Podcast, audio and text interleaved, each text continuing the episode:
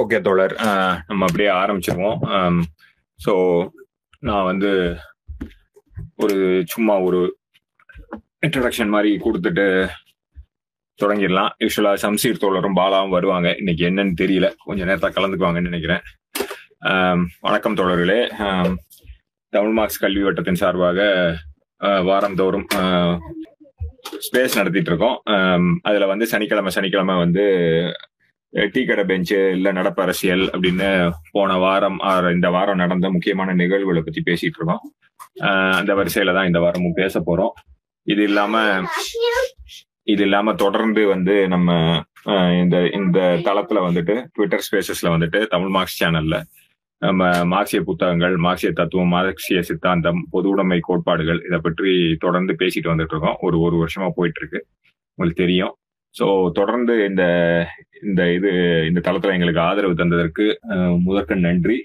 அதோட வந்து இன்னைக்கு செஷனுக்கு போயிடலாம் ஸோ முக்கியமாக வந்துட்டு போன வாரத்தில் நான் பார்த்தது ரெண்டு மூணு விஷயம் நான் சொல்லிடுறேன் அப்புறம் நம்ம ஒரு நாலஞ்சு தோழர்கள் தான் இருக்கோம். இன்னும் வரட்டும் தோழர்கள்.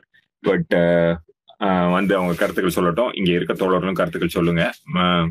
என்னன்னா வந்து இன்னும் வந்து சண்டையானது அங்க நடக்கின்ற முதலாளித்துவ ச- முதலாளித்துவ போர் நேட்டோவிற்கும் ரஷ்யாவிற்கும் நடக்கின்ற முதலாளித்துவ சண்டை இன்னும் வந்து இதுல உக்ரைன்ல வந்து இன்னும் தொடர்ந்து தீவிரமா போயிட்டு தான் இருக்கு.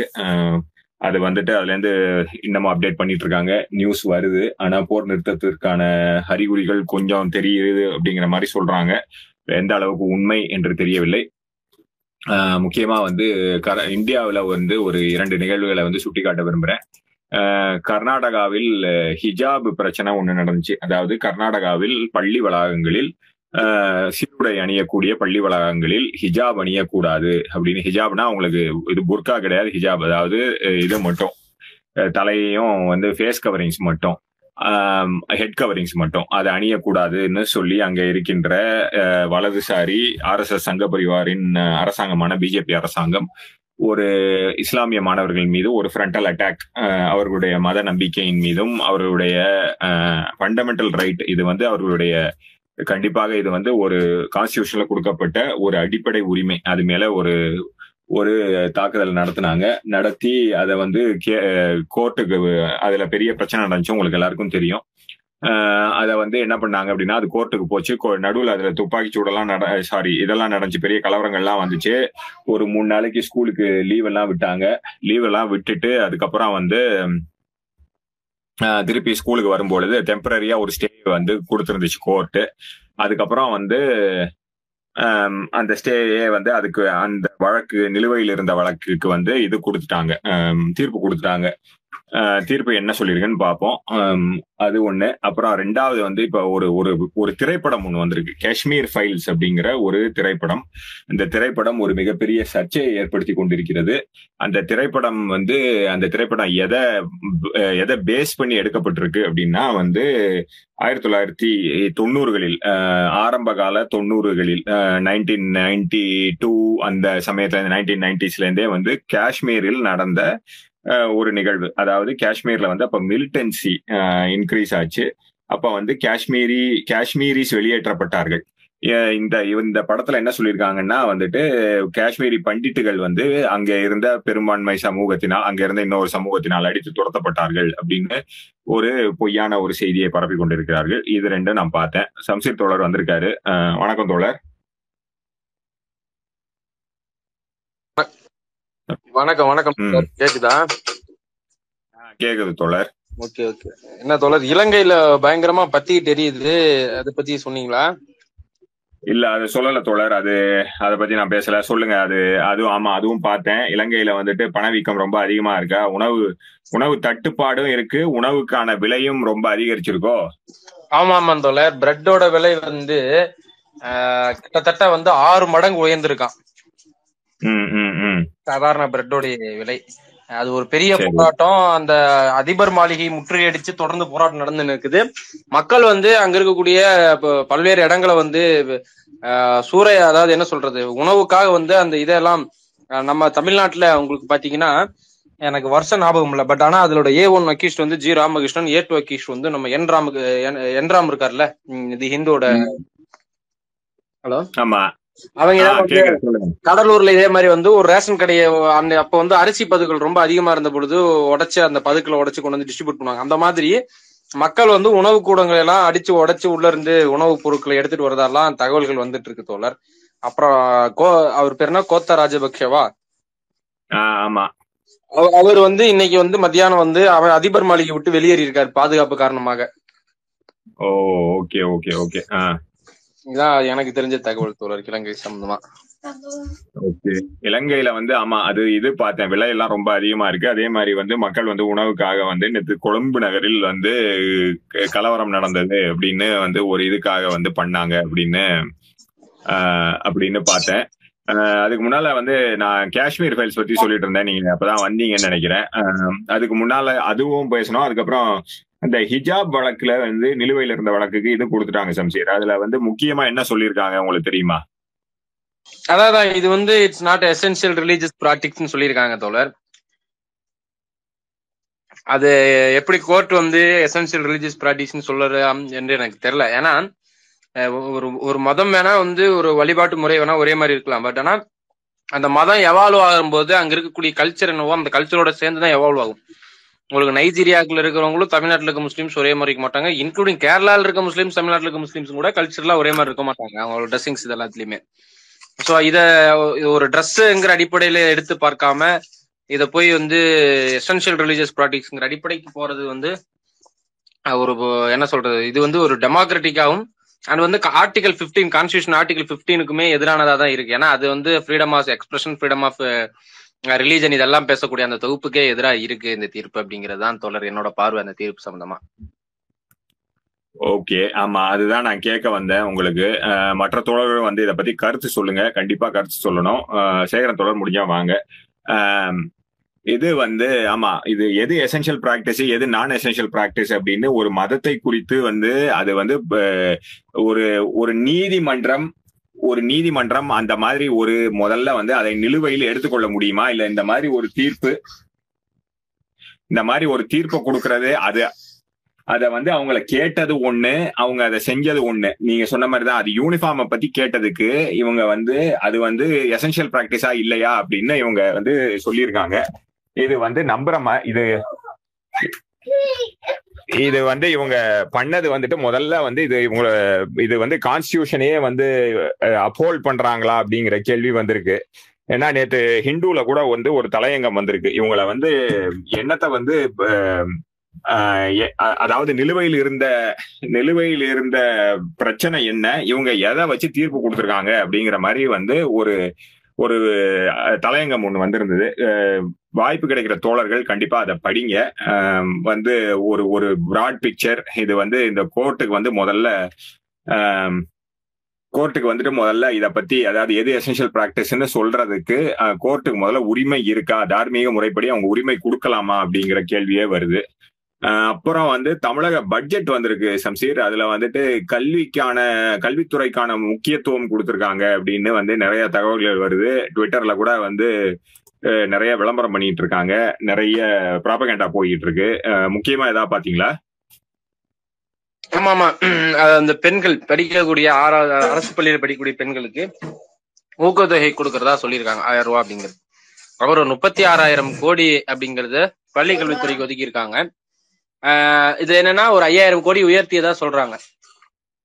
ஆக்சுவலா வந்து ஏடிஎம்கே கவர்மெண்டோட கம்பேர் பண்ணும் பொழுது ஒரு நாலாயிரம் ஒரு மூவாயிரத்தி ஐநூறு கோடி ரூபாய் உயர்த்தி இருக்கிறாங்க கடந்த இடைக்கால பட்ஜெட்டோட கம்பேர் பண்ணும்போது ஒரு ஐயாயிரம் கோடி அப்படிங்கறது இன்க்ரீஸ் பண்ணிருக்காங்க அதுல வந்து ஒரு பதினெட்டு அந்த அமௌண்ட்ல வந்து ஒரு பதினெட்டாயிரம் பில்டிங்ஸ் கட்டுறதுக்கு ஒரு ஆயிரத்தி முந்நூறு கோடி அப்படிங்கறத வந்து ஒதுக்கி இருக்காங்க இந்த மாதிரி நிறைய ஸ்கீம்ஸ் எல்லாம் அதுல வந்து இது பண்ணிருக்கிறாங்க அது ஓரளவு பாசிட்டிவா தான் இருக்கு.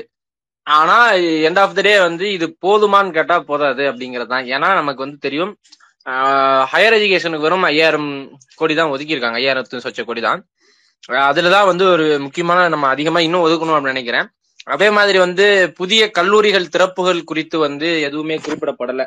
ஒரு ஆர்ட்ஸ் அண்ட் சயின்ஸ் காலேஜோ கவர்மெண்ட் இன்ஜினியரிங் காலேஜோ இதெல்லாம் வந்து ஸ்டேட் கவர்மெண்டே வந்து புதுசா திறக்கலாம். ஏன்னா மெடிக்கல் காலேஜுக்கு மட்டும்தான் சென்ட்ரல் கவர்மெண்ட்டோட டைப் பண்ணி திறக்கணும் திறப்பாங்க.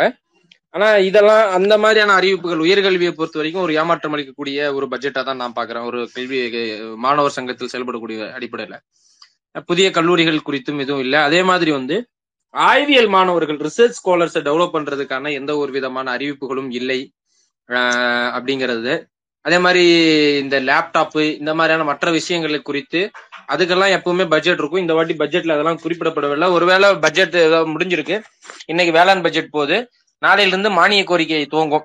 மானிய கோரிக்கையில அது டீடைலா வருமா அப்படின்னு பார்க்கலாம் தோழர். ஒரு முக்கியமாக இருந்த ஸ்கூல் சார்ந்திருந்த ஒரு ரெண்டு மூணு சோசியல் வெல்ஃபேர் ஸ்கீம்ஸ் வந்து இவங்க வந்து இந்த வாட்டி அதை நிறுத்த போறதாக வந்துதான் தகவல் சொல்றாங்க. அது முழுமையா பள்ளி கல்வித்துறையினுடைய மானிய கோரிக்கை விவாதம் முடிஞ்சதுக்கு அப்புறம் தான் அது தெரியும் அப்படிங்கறதான் தோழர். எப்போ ஒரு அவுட்லைன் தான் என் டு எண்ட் ஒரு அவுட்லைன் கொடுத்துருக்காங்க. ஃபுல்லா வரணும்னா அனைத்து துறையினுடைய அந்த மானிய கோரிக்கை மானிய கோரிக்கை பட்ஜெட் உரைகள் எல்லாம் முடிஞ்சதுக்கு அப்புறம் தான் தொலை உங்களுக்கு வந்து ஃபுல்லா வரும் அப்படிங்கிறது தான் பட்ஜெட் சம்பந்தமா. அதே தான் உயர்கல்விக்கு இன்னும் கூடுதலாக ஒதுக்கீடு செஞ்சிருக்கணும். புதிய கல்லூரிகளை திறந்திருக்கணும். புதிய நவீன பாடத்திட்டங்களை வந்து உட்கொண்டு வருவதற்கு பல்கலைக்கழகத்துக்குள்ள இவங்க பல்கலைக்கழக உதவிகளை மேற்கொண்டிருக்கணும். குறிப்பா சிபிஎம் வந்து ஒரு கோரிக்கை வச்சிருந்தாங்க. இந்த சட்டப்பேர் கூட்டத்தொடர்ல ஆளுநருடைய அதிகாரத்தை வந்து பல்கலைக்கழகங்கள் வந்து திரும்ப பெறுவதற்கான தீர்மானத்தை இயற்றணும்னு சொல்லி ஒரு கோரிக்கை வச்சிருந்தாங்க. அது குறித்தும் ஏதாவது வருதா? உயர்கல்வித்துறையுடைய அந்த இதுல அப்படிங்கிறது எனக்கு தெரியல. அதே மாதிரி வந்து ஆவண கொலையை தடுக்க ஒரு தனிச்சட்டம் ஏற்ற சொல்லி ஒரு கோரிக்கை வச்சிருந்தாங்க இந்த கூட்டத்தொடருக்கு. அதே போல வந்து கண்டுவட்டி கொடுமைகளை தடுப்பதற்கு தனிச்சட்டம் அப்படிங்கறதெல்லாம் வச்சிருந்தாங்க. இது எல்லாமே வந்து இருக்கு. இதெல்லாமே ரொம்ப முக்கியமானது இந்த சட்டமன்ற கூட்டத்தொடர்ல. இதெல்லாம் எப்படி வருதா என்னங்கிறதையும் பொறுத்து இருந்து தான் பார்க்கணும் அப்படிங்கறதான் தொடர் என்டையரா இந்த பட்ஜெட் கூட்டத்தொடர் சம்பந்தமா என்னுடைய கருத்து. ஓகே தொடர் நான் ரெண்டு விஷயம் பார்த்தேன். அதாவது காவல்துறைக்கு கிட்டத்தட்ட பத்தாயிரம் கோடி ஒதுக்கி இருக்காரு. அப்புறம் வந்து அது எதுக்கு என்ன முக்கியத்துவம்னு சொல்லுவோம். ரெண்டாவது வந்துட்டு இது அதாவது NFT technology non fungible tokens machine learning இதுக்கெல்லாம் வந்துட்டு ஒரு நாற்பத்தஞ்சு கோடியோ ஒரு ஐம்பது கோடியோ வந்து ஒதுக்கி அதுல வந்துட்டு அங்க சென்னையிலயா எங்கன்னு தெரியல ஒரு இது மாதிரி ஒரு ரிசர்ச் சென்டர் மாதிரி வந்து கட்ட போறோம் அப்படின்னு சொல்லியிருக்காங்க. இது ரெண்டாவது நான் ஃபஞ்சிபிள் டோக்கன்ஸு அப்புறம் வந்து மெஷின் லேர்னிங் ஆர்டிஃபிஷியல் இன்டெலிஜென்ஸ் இது இது கண்டிப்பாக வந்து மேலோட்டமாக பார்த்தால் வரவேற்கப்பட வேண்டிய ஒரு விஷயம்தான். ஏன்னா இது அப்கமிங் டெக்னாலஜி நம்ம இப்ப உலகமே அதை நோக்கி தான் போய்கிட்டு இருக்கு. ஸோ அதில் வந்து இன்வெஸ்ட் பண்ண போகிறாங்க அப்படின்னு வந்து நியூஸ் வர்றது நல்ல விஷயம்தான். ஆனால் இப்போ இதில் என்னன்னு பார்த்துக்கிட்டிங்கன்னா இது அரசாங்கம் செய்வது நல்லது தான் ஆனால் இதில் வந்து இப்போ நான் ரீசெண்டா வந்து என்னுடைய ஃப்ரெண்டு வந்து ஒரு ஒரு செய்தியை வந்து ஷேர் பண்ணியிருந்தார். அதாவது அவருடைய ம ஒரு மகள் வந்து ஒரு சர்டிஃபிகேட் வாங்கின மாதிரி மெஷின் லேர்னிங்கில் வந்து ஏதோ லெவல் த்ரீ முடிச்சிட்டாங்க லெவல் ஃபோர் முடிச்சிட்டாங்கன்னு நான் வந்து பேசிகிட்டு இருக்கும்போது வந்து சொன்னபோது மறுபடியும் அதில் தனியார் தனியார் நிறுவ நிறுவனங்கள் வந்துட்டு இந்த இதுலயும் வந்து அவங்க வந்து இந்த மாதிரி வந்து பயிற்சி கொடுக்குறாங்க. அதுக்கு போறா போயிட்டு வந்து ப்ரோக்ராமிங் லாங்குவேஜஸ் இதெல்லாம் பைத்தான் அப்படிங்கிற ப்ரோக்ராமிங் லாங்குவேஜ் கத்துக்கிறா. அதுல பண்றது அப்படின்னு சொல்றாங்க.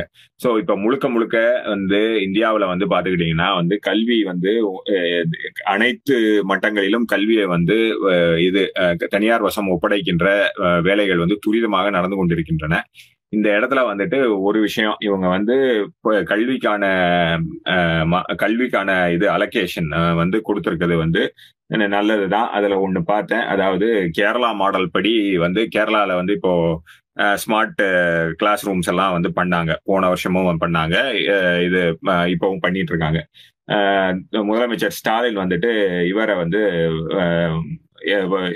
கல்வித்துறை அமைச்சர் அன்பில் மகேஷ் நினைக்கிறேன் அவர் பேர். அவர்கிட்ட வந்து இந்த மாதிரி நம்மளும் செய்யணும்னு சொன்னாரு. சோ இந்த இப்போ ஒதுக்கி இருக்கின்ற தொகையை வந்து உபயோகித்து அதெல்லாம் செய்வாங்க. செய்து அரசு பள்ளிகளில் மறுபடியும் வந்து மாணவர் எண்ணிக்கை வந்து கூட்டணும்னு சொல்றேன். அதே மாதிரி அரசு க பள்ளிகளில் வந்து உட்கட்டமைப்பை வந்து இன்னும் வந்து முன்னேற்றணும்னு வந்து பண்ணுவாங்களா பார்ப்போம். ஏன்னா சம்சீர் வந்து நிறைய இடத்துல பகிர்ந்துட்டு இருக்காரு. அதாவது அரசு அரசு பள்ளிகளில் மிக அதாவது கழிப்பறைகளும் உள்கட்டமைப்பும் எவ்வளவு மோசமா இருக்குங்கிற இடத்த வந்து இந்த ஸ்பேசஸ்லயும் சரி அவர் பேசுற இடத்துல எல்லாம் பல இடத்துல வந்து அவர் வந்து தெரிவிச்சிருக்காரு. ஏன்னா வந்து அவர் எஸ்எஃப்ஐல களத்துல நின்று பணியாற்றுறவர் அவருக்கு தெரியும். இந்த மாதிரி போய் பாக்குறாங்க. நிறைய விஷயங்கள் தெரியுது. இந்த உள்கட்டமைப்பை வந்து அவங்க வந்து இம்ப்ரூவ் பண்ணுவாங்க அப்படின்னு நம்புவோம். அப்புறம் அந்த காவல்துறை இதை பத்தி சொன்னேன். காவல்துறைக்கு பத்தாயிரம் கோடி கொடுக்கறது எதுக்கு அப்படின்னு தெரியல. சட்டம் ஒழுங்கை பாதுகாப்பதா அப்படின்னா சட்டம் ஒழுங்கை பாதுகாப்பதுன்னு இவங்க சொல்லிட்டு போனா ஆனா காவல்துறையானது என்னைக்குமே வந்து ஆளும் அரசாங்கத்தின் ஒரு ஏவல் துறையாகத்தான் இருக்கும். அதை நம்ம தொடர்ந்து பார்த்துக்கிட்டே தான் இருக்கோம். தூத்துக்குடியில நடந்தது. ஜெயராஜ் பென்னிக்ஸ் அவங்களுடைய மரணமாக இருந்தாலும் சரி அவருடைய மரணம் இல்லை கொலையாக இருந்தாலும் சரி. இன்னும் அந்த அந்த அந்த தூத்துக்குடி கொலைகளுக்கு வந்து இன்னும் ஒரு ரெசல்யூஷன் வந்த மாதிரியும் தெரியல. ஏதோ கமிஷன் போட போறோம்னு சொன்னாங்க. அதுவும் போட்டாங்களா இல்லையான்னு தெரியல. போட்டாங்களான்னு யாராவது வந்து சொல்லுங்க. ஸோ இந்த மாதிரி இருக்கும் பொழுது காவல்துறைக்கு பத்தாயிரம் கோடி கொடுப்பது எதற்குன்னு தெரியல. என்ன ஃபோர்ஸை மாடர்னைஸ் பண்ண போறாங்களா? என்ன பண்ண போறாங்க? இல்ல மக்களின் மீது இன்னும் அடக்குமுறைகளை கட்டி அவிழ்த்து விட போகிறார்களா? என்ன அப்படின்னு தெரியல. எதுக்காக இது இன்க்ரீஸ் பண்ணியிருக்காங்கிறதுக்கு விளக்கம் கொடுத்தா நல்லா இருக்கும் இது ரெண்டு நான் பார்த்தேன் சம்சீர். அப்புறம் வந்து சொல்லுங்க தோழர். அதான் நீங்க சொன்னதான் தோழர். அந்த பள்ளியை பொறுத்த வரைக்கும் வந்து அரசு பள்ளிகளை வந்து மேம்படுத்தணும். ஒண்ணு. ரெண்டாவது உண்டு உறவிடை பள்ளிகளுக்கு வந்து ஒரு கூடுதலான தனி பட்ஜெட் ஒதுக்கணும். அது சம்பந்தமா கொடுத்துருக்காங்களா என்னன்னு தெரியல. ஒருவேளை வந்து அது சோசியல் அந்த எஸ்சி எஸ்டி சோசியல் வெல்ஃபேர் டிபார்ட்மெண்ட்டுக்குன்னு போட்டதுல இருந்து வரப்போகுதா? அப்படிங்கறது ஒரு ஏன்னா நீங்க பள்ளி கல்வித்துறையுடைய பட்ஜெட்டை எப்படி செக்ரிகேட் பண்றாங்கன்னு தெரியல. அப்புறம் இல்லம் தேடி கல்வி தொடருது. அதுக்கு ஒரு இரநூறு கோடி ரூபாய் ஒதுக்கியிருக்காங்க. பல்வேறு சர்ச்சைகளை எழுப்பி கொண்டிருக்கக்கூடிய இல்லம் தேடி கல்வி பண்ற கொரோனா காலகட்டத்தில் மட்டும்தான் இருக்கும் அப்படின்னு தான் வந்து முதலமைச்சர் சொல்லியிருந்தாரு. ஆனா கொரோனா முடிஞ்சு நார்மலைஸ் ஆகி எல்லாரும் இப்போ வந்து கேம்பஸ் நோக்கி வரும் பொழுது ஒரு ஃபார்மல் எஜுகேஷன் இருக்கும்போதே இன்னொரு இன்ஃபார்மல் எஜுகேஷனுக்கு வந்து பட்ஜெட் ஒதுக்கி ஊக்குவிக்கும் பொழுது இது எப்படி பொருத்தமா இருக்கும் அப்படின்னு தெரியல. இது கொரோனா அல்லாத காலகட்டமாக இல்லம் தேடி கல்வியை ஊக்குவிச்சோம்னா அது குழந்தை தொழிலாளர் நடைமுறையும் அதிகப்படுத்தும் அப்படிங்கறதுதான் தோழர். அதுல என்னோட கருத்து. அப்புறம் நீங்க காவல்துறை சம்பந்தம் சொன்னீங்க. நிறைய நவீனப்படுத்த வேண்டியது இருக்கு தொடர் காவல்துறை டிபார்ட்மெண்ட்டை எனக்கு தெரிஞ்சு. உங்களுக்கு பாத்தீங்கன்னாக்கா அவங்களுடைய சாஃப்ட்வேர்ஸ் அவங்க யூஸ் பண்ணக்கூடிய சாஃப்ட்வேர்ஸ் ஐடி அவங்களோட ஐடி அது இன்டெலிஜென்ஸ் செக்ஷன்ஸ்க்கான ஐடி அதே மாதிரி வந்து வாகனம் உள்ளிட்டே காவல்துறையில நீங்க சிட்டி போலீஸ் வந்து ஒரு ஓரளவுக்கு மாடர்னா இருக்கு. பட் ஆனா இன்னைக்குமே அர்பன் ஸ்டேஷன்ஸ் எல்லாம் வந்து பாத்தீங்கன்னாக்கா அது ரொம்ப மோசமான நிலையில தான் இருக்கு. காவல்துறைங்கிறது அரசு நிர்வாக கட்டமைப்பு அது ஏவல் துறை தான் அப்படிங்கறதுல எந்த மாற்று கருத்தும் இல்லை. இருந்தாலும் அதனுடைய ஆக்சுவல் ஃபங்க்ஷன்ஸுக்காக வந்து அதை மாடர்னைஸ் பண்ண வேண்டிய தேவையும் இருக்கு அப்படிங்கிறதான் தோழர். ஏன்னா அவங்களுடைய வாகனம் பாத்தீங்கன்னா பொல்லேரோ தான் வச்சிருக்காங்க. அது எனக்கு தெரிஞ்சு வந்து பாத்தீங்கன்னாக்கா ரெண்டாயிரத்தி பதினொன்னுல ஜெயலலிதா அவங்க பீரியட்ல வந்து அது டாடா சுமோக்கு எடுத்து பொல்லேரோவா அப்கிரேட் பண்ணாங்க. அந்த வாகனம் உள்ளிட்டு நிறைய விஷயத்த அப்கிரேட் பண்ண வேண்டியது இருக்கு. ஆனா அதை எப்படி யூட்டிலைஸ் பண்றாங்க அப்படிங்கறத அந்த பட்ஜெட்டுடைய நிறைவுல தான் தெரியும் நினைக்கிறேன் தோழர். ஓகே தோழர் நன்றி. காவல்துறையை பத்தி இன்னொன்னு ஒண்ணு. காவல்துறையை அவங்களுக்கு சென்சிட்டிவிட்டி ட்ரைனிங் அந்த மாதிரி வந்து அவங்களுக்கு வந்துட்டு ம, அதாவது மனிதர்களுடன் முக்கியமாக பொதுமக்களுடன் அவங்களை எப்படி அணுகுவது அவர்களுடன் எப்படி பழகுவது ஏன்னா அவங்க ஒரு அதிகார தோரணையில தான் பழகுவாங்க. அதுக்கெல்லாம் வந்து ஒரு ட்ரைனிங் கொடுப்பாங்கன்னு நம்புவோம். ஏன்னா இப்ப ரீசெண்டா கூட நீங்க பார்த்துருப்பீங்க. க- இதுல பாண்டிச்சேரியில வந்துட்டு வந்து ஒரு அவங்க டூரிஸ்ட் அவங்க வந்து நீங்க அந்த வீடியோ பாத்தீங்களான்னு தெரியல. அந்த பொண்ணு போட்டிருந்த உடைக்கு வந்து ஒரு காவலர் வந்துட்டு இந்த மாதிரி எல்லாம் ட்ரெஸ் எல்லாம் போட்டுட்டு நீங்க பொது வெளியில வரக்கூடாது அப்படின்னு வந்து பேசிட்டு இருந்தாரு. கலாச்சார காவலர்கள் மாதிரி நடந்துட்டு இருந்தாங்க. யாருகிட்ட எப்படி பேசுறது உடை இதெல்லாம் என்ஃபோர்ஸ் பண்றது இது என்ன அவ்வளவு பிற்போக்குத்தனமா பேசிக்கிட்டு இருந்தாரு. இந்த மாதிரி வந்து அவங்களுக்கு ஒரு கலாச்சார தளத்திலும் அவங்களுக்கு வந்து ஒ- ஒரு சில சிறப்பு ட்ரைனிங் அதெல்லாம் கொடுத்தா இதுவா இருக்கும். மு- முக்கியமாக மக்கள் மக்களிடம் மனிதாபிமானமாக எப்படி நடந்து கொள்வது எப்படி அணுகுவது அவங்க எல்லாரையுமே ஒரு இதுவோட ஒரு என்ன சொல்றது ஒரு ஒரு சந்தேக கண்ணோட தான் பார்க்கணும். அது அவங்களுடைய வேலை யாரும் இல்லைன்னு சொல்லலை. பட் அது அதுலயும் வந்து கொஞ்சமாவது ஒரு இது காட்டலாம். தயவு தாட்சணியம் காட்டலாம்.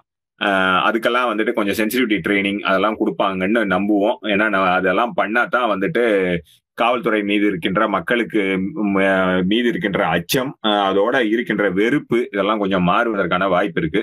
பள்ளி கல்வித்துறை நீங்க அந்த இல்லம் தோடிக்கு இல்லம் தேடி கல்வி அதை நீங்க சொன்னீங்க. அது முக்கியமாக மிகவும் சர்ச்சையாக இருந்தது சர்ச்சையாக இருக்கிறது. அதுல வந்து என்ன அப்படின்னா நம்ம இனிஷியலா பார்க்கும்போது அது வந்து ஆர்எஸ்எஸ் சங்கு பரிவாரின் அதை அட்மினிஸ்டர் பண்றது வந்து அவங்களுடைய சப்கான்ட்ராக்ட் அவங்க அவங்களை சார்ந்து இருக்கின்ற இவங்களுக்கு சப்கான்ட்ராக்ட் கொடுக்குற மாதிரி தான் நான் படிச்சேன். தவறா இருந்தா கரெக்ட் பண்ணுங்க. அதுல வந்துட்டு அப்போ அவங்க அந்த நீதி போதனைகள் அதாவது ஒரு இந்து மதத்தை சார்ந்து இல்ல ஆர்எஸ்எஸ் உடைய நீதி போதனைகள் எல்லாம் உள்ள கொண்டு வருவதற்கான வாய்ப்பு இருக்குன்னு நிறைய இதெல்லாம் போச்சு. அது ஏன் தொடர்றதுன்னு தெரியல. இதை வந்து ஒரு கன்ஸ்ட்ரக்டிவா கிரிட்டிசிசமா எடுத்துக்கங்க. இதே இப்ப அதிமுக அரசாங்கம் வந்து இருந்து அவங்க இதை பண்ணாங்கன்னா திமுக வந்து இது வந்து இது பெரியாருடைய இது பெரியார் பேசிய இது இது இது பெரியார் மண். நீங்க வந்துட்டு இந்த மாதிரி இல்லம் தேடி கல்வியில ஆர்எஸ்எஸ் உடைய மதவழி கொள்கைகளையும் சித்தாந்தங்களையும் மக்களுக்கு அது முக்கியமாக இளைஞராருக்கு புகுத்துவது நன்றான்னு கேட்டிருப்பாங்க. அதிமுக இப்ப அதை கேட்கறாங்களா இல்லையாங்கிறது வேற விஷயம். பட் அவங்க கொஞ்சம் செல்ஃப் கிரிட்டிக் பண்ணிக்கணும். பண்ணி இதெல்லாம் தேவையா அப்படிங்கறத பார்க்கணும். அப்படியே தேவை அப்படின்னாலும் அவங்க வந்து அதை இம்ப்ளிமெண்ட் பண்றதுல நடுநிலையாக இருக்கின்ற கல்வியாளர்களிடம் கொடுத்து இந்த மாதிரி வந்து எந்த விதமான ஒரு மத கோட்பாடுகளோ இல்ல ஒரு மதத்தை வெறுப்பு ம- இன்னொரு மதத்தின் மீது வெறுப்பு வெறுப்பு வருவதற்கான கோட்பாடுகள் சித்தாந்தங்களை வந்து அந்த அந்த பிள்ளைகளின் மனதில் வந்து வந்து வைத்து விடாதபடி வந்து பாத்துக்கணும்னு வந்து நம்ம வந்து கோரிக்கை வைக்கலாம் நம்ம நம்பலாம். இதை சொல்லிட்டு ஆமா இது இந்த மதத்தை பத்தி பேசுறதுனால அடுத்தது பேசுவோம். முக்கியமா வந்து இப்ப நேத்து கூட நீங்க பேசிட்டு இருந்தீங்க கிளப் ஹவுஸ்ல நான் பார்த்தேன். இந்த காஷ்மீர் ஃபைல்ஸ் அப்படின்னு ஒரு படம் வந்திருக்கு இல்லையா? அது வந்து மிகுந்த சர்ச்சையை ஏற்படுத்தி கொண்டிருக்கிறது. அது என்ன தோழர்? அது கொஞ்சம் எனக்கு தெரியும்.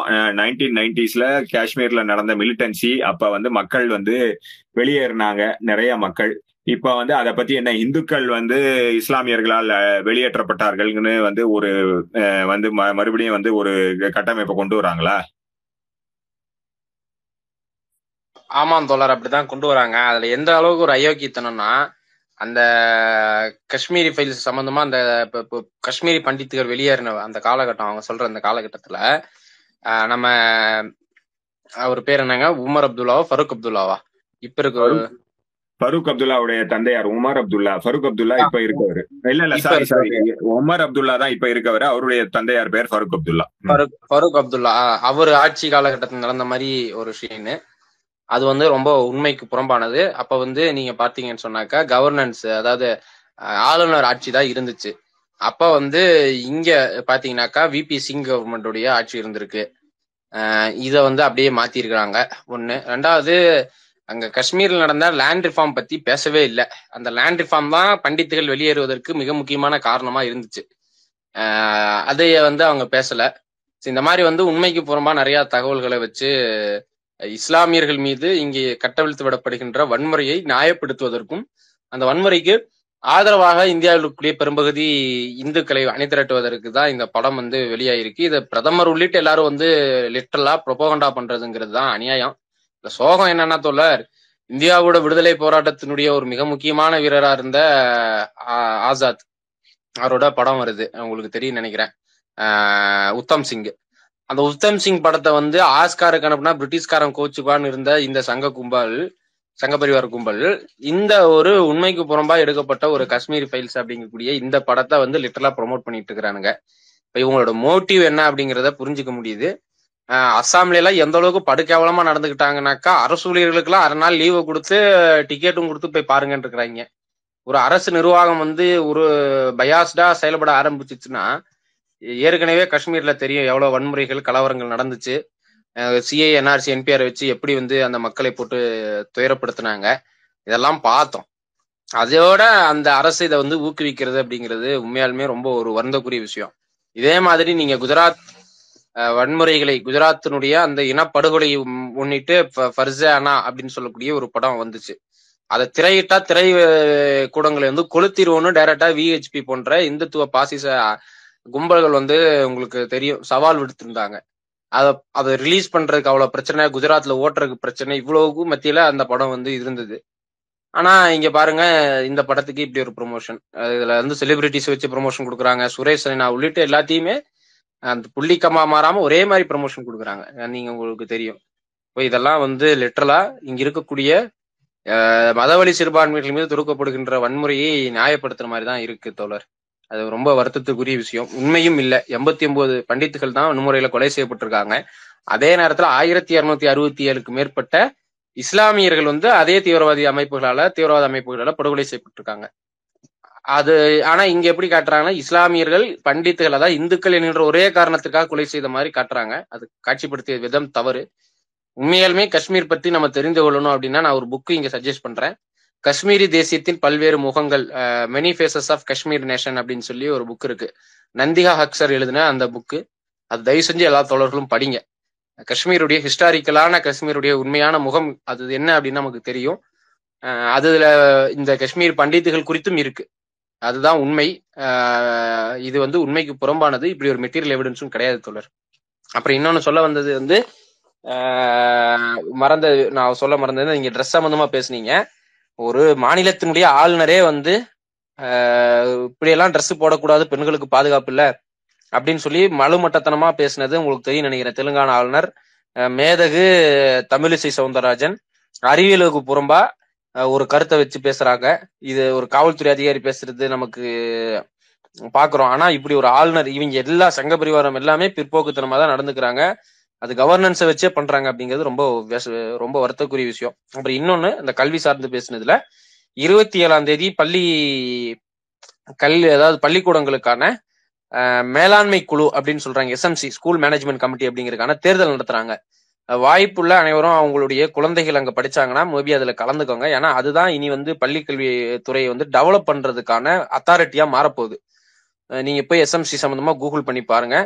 ஸோ எஸ்எம்சியில் பார்ட்டிசிபேட் பண்றது அப்படிங்கிறது அந்த ஸ்கூலை டெவலப் பண்றதோடைய ஒரு பார்ட்டு அது வந்து அங்க இருக்கக்கூடிய லோக்கல் நாட்டாமையை நிலச்சி வந்தார்கள்ட்ட ஒப்படைக்காம அது நம்முடைய உரிமை. அதுலயும் நம்ம போட்டியிடணும் அப்படிங்கிறதையும் ஒரு தகவலா சொல்லிக்கிறேன் தோழர். ஓகே ஓகே நன்றி சம்சீர். ஆமா இது இப்ப ஆமா கொஞ்சம் விஷயங்கள் பேசணும். இதை பற்றி தோழர்கள் உங்களுக்கு வந்து கருத்துக்களோ இல்ல வந்து கேள்விகளோ இருந்தா வந்து ஸ்பீக்கர் ரிக்வெஸ்ட் கொடுங்க. ஸ்பீக்கர் ரிக்வெஸ்ட் வந்து ஓப்பனா தான் இருக்கு. தொடர்ந்து பேசலாம்.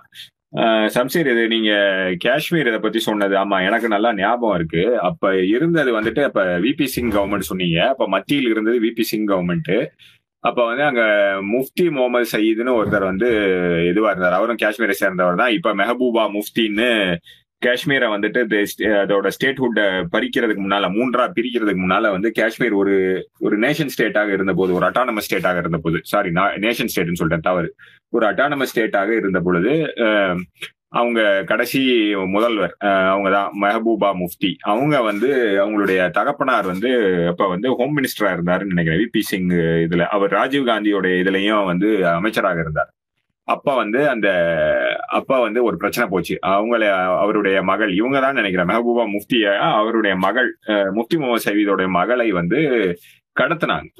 டெரரிஸ்ட் வந்து கிட்னாப் பண்ணாங்க. அதுக்கு வந்து இது பேசப்பட்டது. ரேன்சம் அதாவது நீ திருப்பி கொடுக்கறதுக்கு என்ன அப்படின்னு பேசப்பட்டது. இது உங்களுக்கு தெரிஞ்சிருக்கும்னு நினைக்கிறேன். அதுக்கப்புறம் வந்துட்டு அங்க வந்து உங்களுக்கு குடியரசுத் தலைவர் ஆட்சி தான் இருந்துச்சு. இவங்க ஆட்சி நேஷனல் கான்ஃபரன்ஸ் அப்படிங்கிற பார்ட்டி இன்னைக்கு உமர் அப்துல்லா அவர்கள் தலைமையேற்று உமர் அப்துல்லாவும் அவங்க அப்பா ஃபரூக் அப்துல்லாவும் தலைமையேற்றிருக்கின்ற பார்ட்டி வந்து அப்ப இதுல இல்ல. அது வந்து வரலாற்று உண்மை. இவனுங்க வந்து எல்லாத்தையும் வந்து மாத்துறது தான் இவனுங்களுக்கு வேலை. அது அதை அந்த தகவல் சொன்னதுக்கு நன்றி. இதுல முக்கியமா என்னன்னா இன்னைக்கு வந்து காஷ்மீர் ஃபைல்ஸ்னு சொல்லி நீங்க சொல்றீங்க. சுரேஷ் ரெய்னா எனக்கு வந்து என்ன இதுன்னா வந்து இன்னும் சச்சின் டெண்டுல்கர் இதை ப்ரமோட் பண்றேன்னு எனக்கு கொஞ்சம் இருக்கு. மேபி சொல்லலாம். அஹ் இவங்க எல்லாம் ப்ரமோட் பண்ணுவாங்க. ஆனா வந்து பாத்துக்கிட்டீங்கன்னா நம்ம கண்ணு முன்னாலே ரெண்டாயிரத்தி ரெண்டுல குஜராத்ல ஒரு ஒரு போகிறம் ஒரு இது நடந்தது. அது வந்து ஒரு இனப்படுகொலை தான் ஒரு ஒரு ஒரு இனமே அங்கே அகமதாபாத்ல குஜராத்தின் தலைநகர் அகமதாபாத்தில் உள்ள இஸ்லாமியர்கள் நம் கண் முன்னால் வைத்து அவர்களை கொலை செய்தார்கள். அது வந்து ஒரு இனப்படுகொலை. அதுக்கு வேற பேரே கிடையாது. இன்னைக்கு வந்து திருவாளர் நரேந்திர மோடி என்ன வேணாலும் சொல்லிக்கலாம். ஆனா வந்து அது அவருடைய ரெக்கார்ட்ல நடந்துச்சு. அவருடைய ப்ரொடெக்ஷன்ல தான் அது நடந்துச்சு. இது பகிரங்கமாக நான் வைக்கும் குற்றச்சாட்டு. அவர் இல்லை இல்லைன்னு வேணா சொல்லலாம். பட் அதை பத்தி வந்து படம்லாம் எடுக்க முடியுமா? நீங்க ஏற்கனவே ஃபர்சானியான்னு ஒரு படம் சொன்னீங்க. அதை என்ன பண்ணாங்கன்ட்டு அதெல்லாம் எடுக்க முடியுமா அப்படின்னு தெரியல. ரெண்டாவது வந்துட்டு இதுல என்ன அப்படின்னா வந்து இந்த இந்த முதலாளித்துவம் வந்து எப்படி வேலை செய்யுதுன்னு நம்ம பார்க்கணும். அதாவது அப்ப வந்து இந்த இது நடந்த உடனே ரெண்டாயிரத்தி ரெண்டுல அப்ப இருந்த அமெரிக்க அரசாங்கம் ரெண்டாயிரத்தி ரெண்டுல அப்பதான் அவங்க வந்து ஈராக்கெல்லாம் வந்து அடிக்கிறாங்க. ரெண்டாயிரத்தி ரெண்டு ரெண்டாயிரத்தி மூணுல தான் ஈராக்குள்ள போறாங்க. அவங்க வந்து அப்ப தங்களை புனிதப்படுத்திக் கொள்வதற்காக இங்க வந்து இந்த மாதிரி ஒரு இது நடந்துருச்சு. அதனால வந்துட்டு இவர் நரேந்திர மோடி என்பவருக்கு அமெரிக்க விசா வழங்கப்பட மாட்டாது. என்ன ஒரு பத்து வருஷத்துக்கு முடக்கி வச்சிருந்தாங்க. அப்பவே நம்ம ஆளு நம்ம ஐயா வந்து ஊர் ஊரா போறவர் தான். அப்போ அமெரிக்கா போகணும் அங்க அமெரிக்காவில் இருக்கின்ற அவருடைய குஜராத்தி ந- நண்பர்களும் தோழர்களும் அவரை கூப்பிட்டாங்க. ஆனா வந்து அவரால் போக முடியல. இது நடந்துச்சு. இது வந்து வரலாறு. ஆஹ் அப்புறம் வந்து என்ன ஆகுது அப்படின்னா ரெண்டாயிரத்தி பதினாலுல ரெண்டாயிரத்தி பதிமூணு வாக்குல வந்துட்டு அப்பதான் வந்து நரேந்திர மோடி மறுபடியும் வந்து இஸ்கா இங்கிலீஷ சொன்னா கம்மிங் இன் டு ப்ராமினன்ஸ் வந்து கட்சியில மிக வேகமான வளர்ச்சி இவர் தான் அடுத்த முதல்வர் வேட்பாளருங்கிற அளவுக்கு இது வரும் பொழுது வந்து அவருடைய அமெரிக்கா அவர் மீது வைத்திருந்த அந்த விசா தடை என்பது தூக்கப்படுகிறது. நம்ம வந்து நமக்கே இதெல்லாம் தெரியும் அப்படின்னா அமெரிக்கா வந்து சிஏஏ என்கின்ற ஒரு மிகப்பெரிய உளவுத்துறையை வச்சிருக்கு. அங்க என்ன நடந்துச்சுன்னு உங்களுக்கு தெரியாதா? சடனா வந்துட்டு இவர் அப்ப பண்ணது அவர் இவர் இவருடைய தலைமையில் தான் இவருடைய இங்கிலீஷ்ல சொன்னா ஆஸ்பிசஸ் அப்படின்னு சொல்லுவாங்க. அவருடைய பிளெஸிங்ஸோட நடந்த இந்த கொலைகள் இந்த இது போகிறம் வந்து க- அப்படியே போயிருமா என்ன? அதெல்லாம் போகாது. ஆனா இவங்களுக்கு தேவை அப்படின்னா வந்து யாருக்கு வேணாலும் சேர்த்துக்குவாங்க. தேவையில்லைன்னா யாரை வேணாலும் இது பண்ணி விட்டுருவாங்க.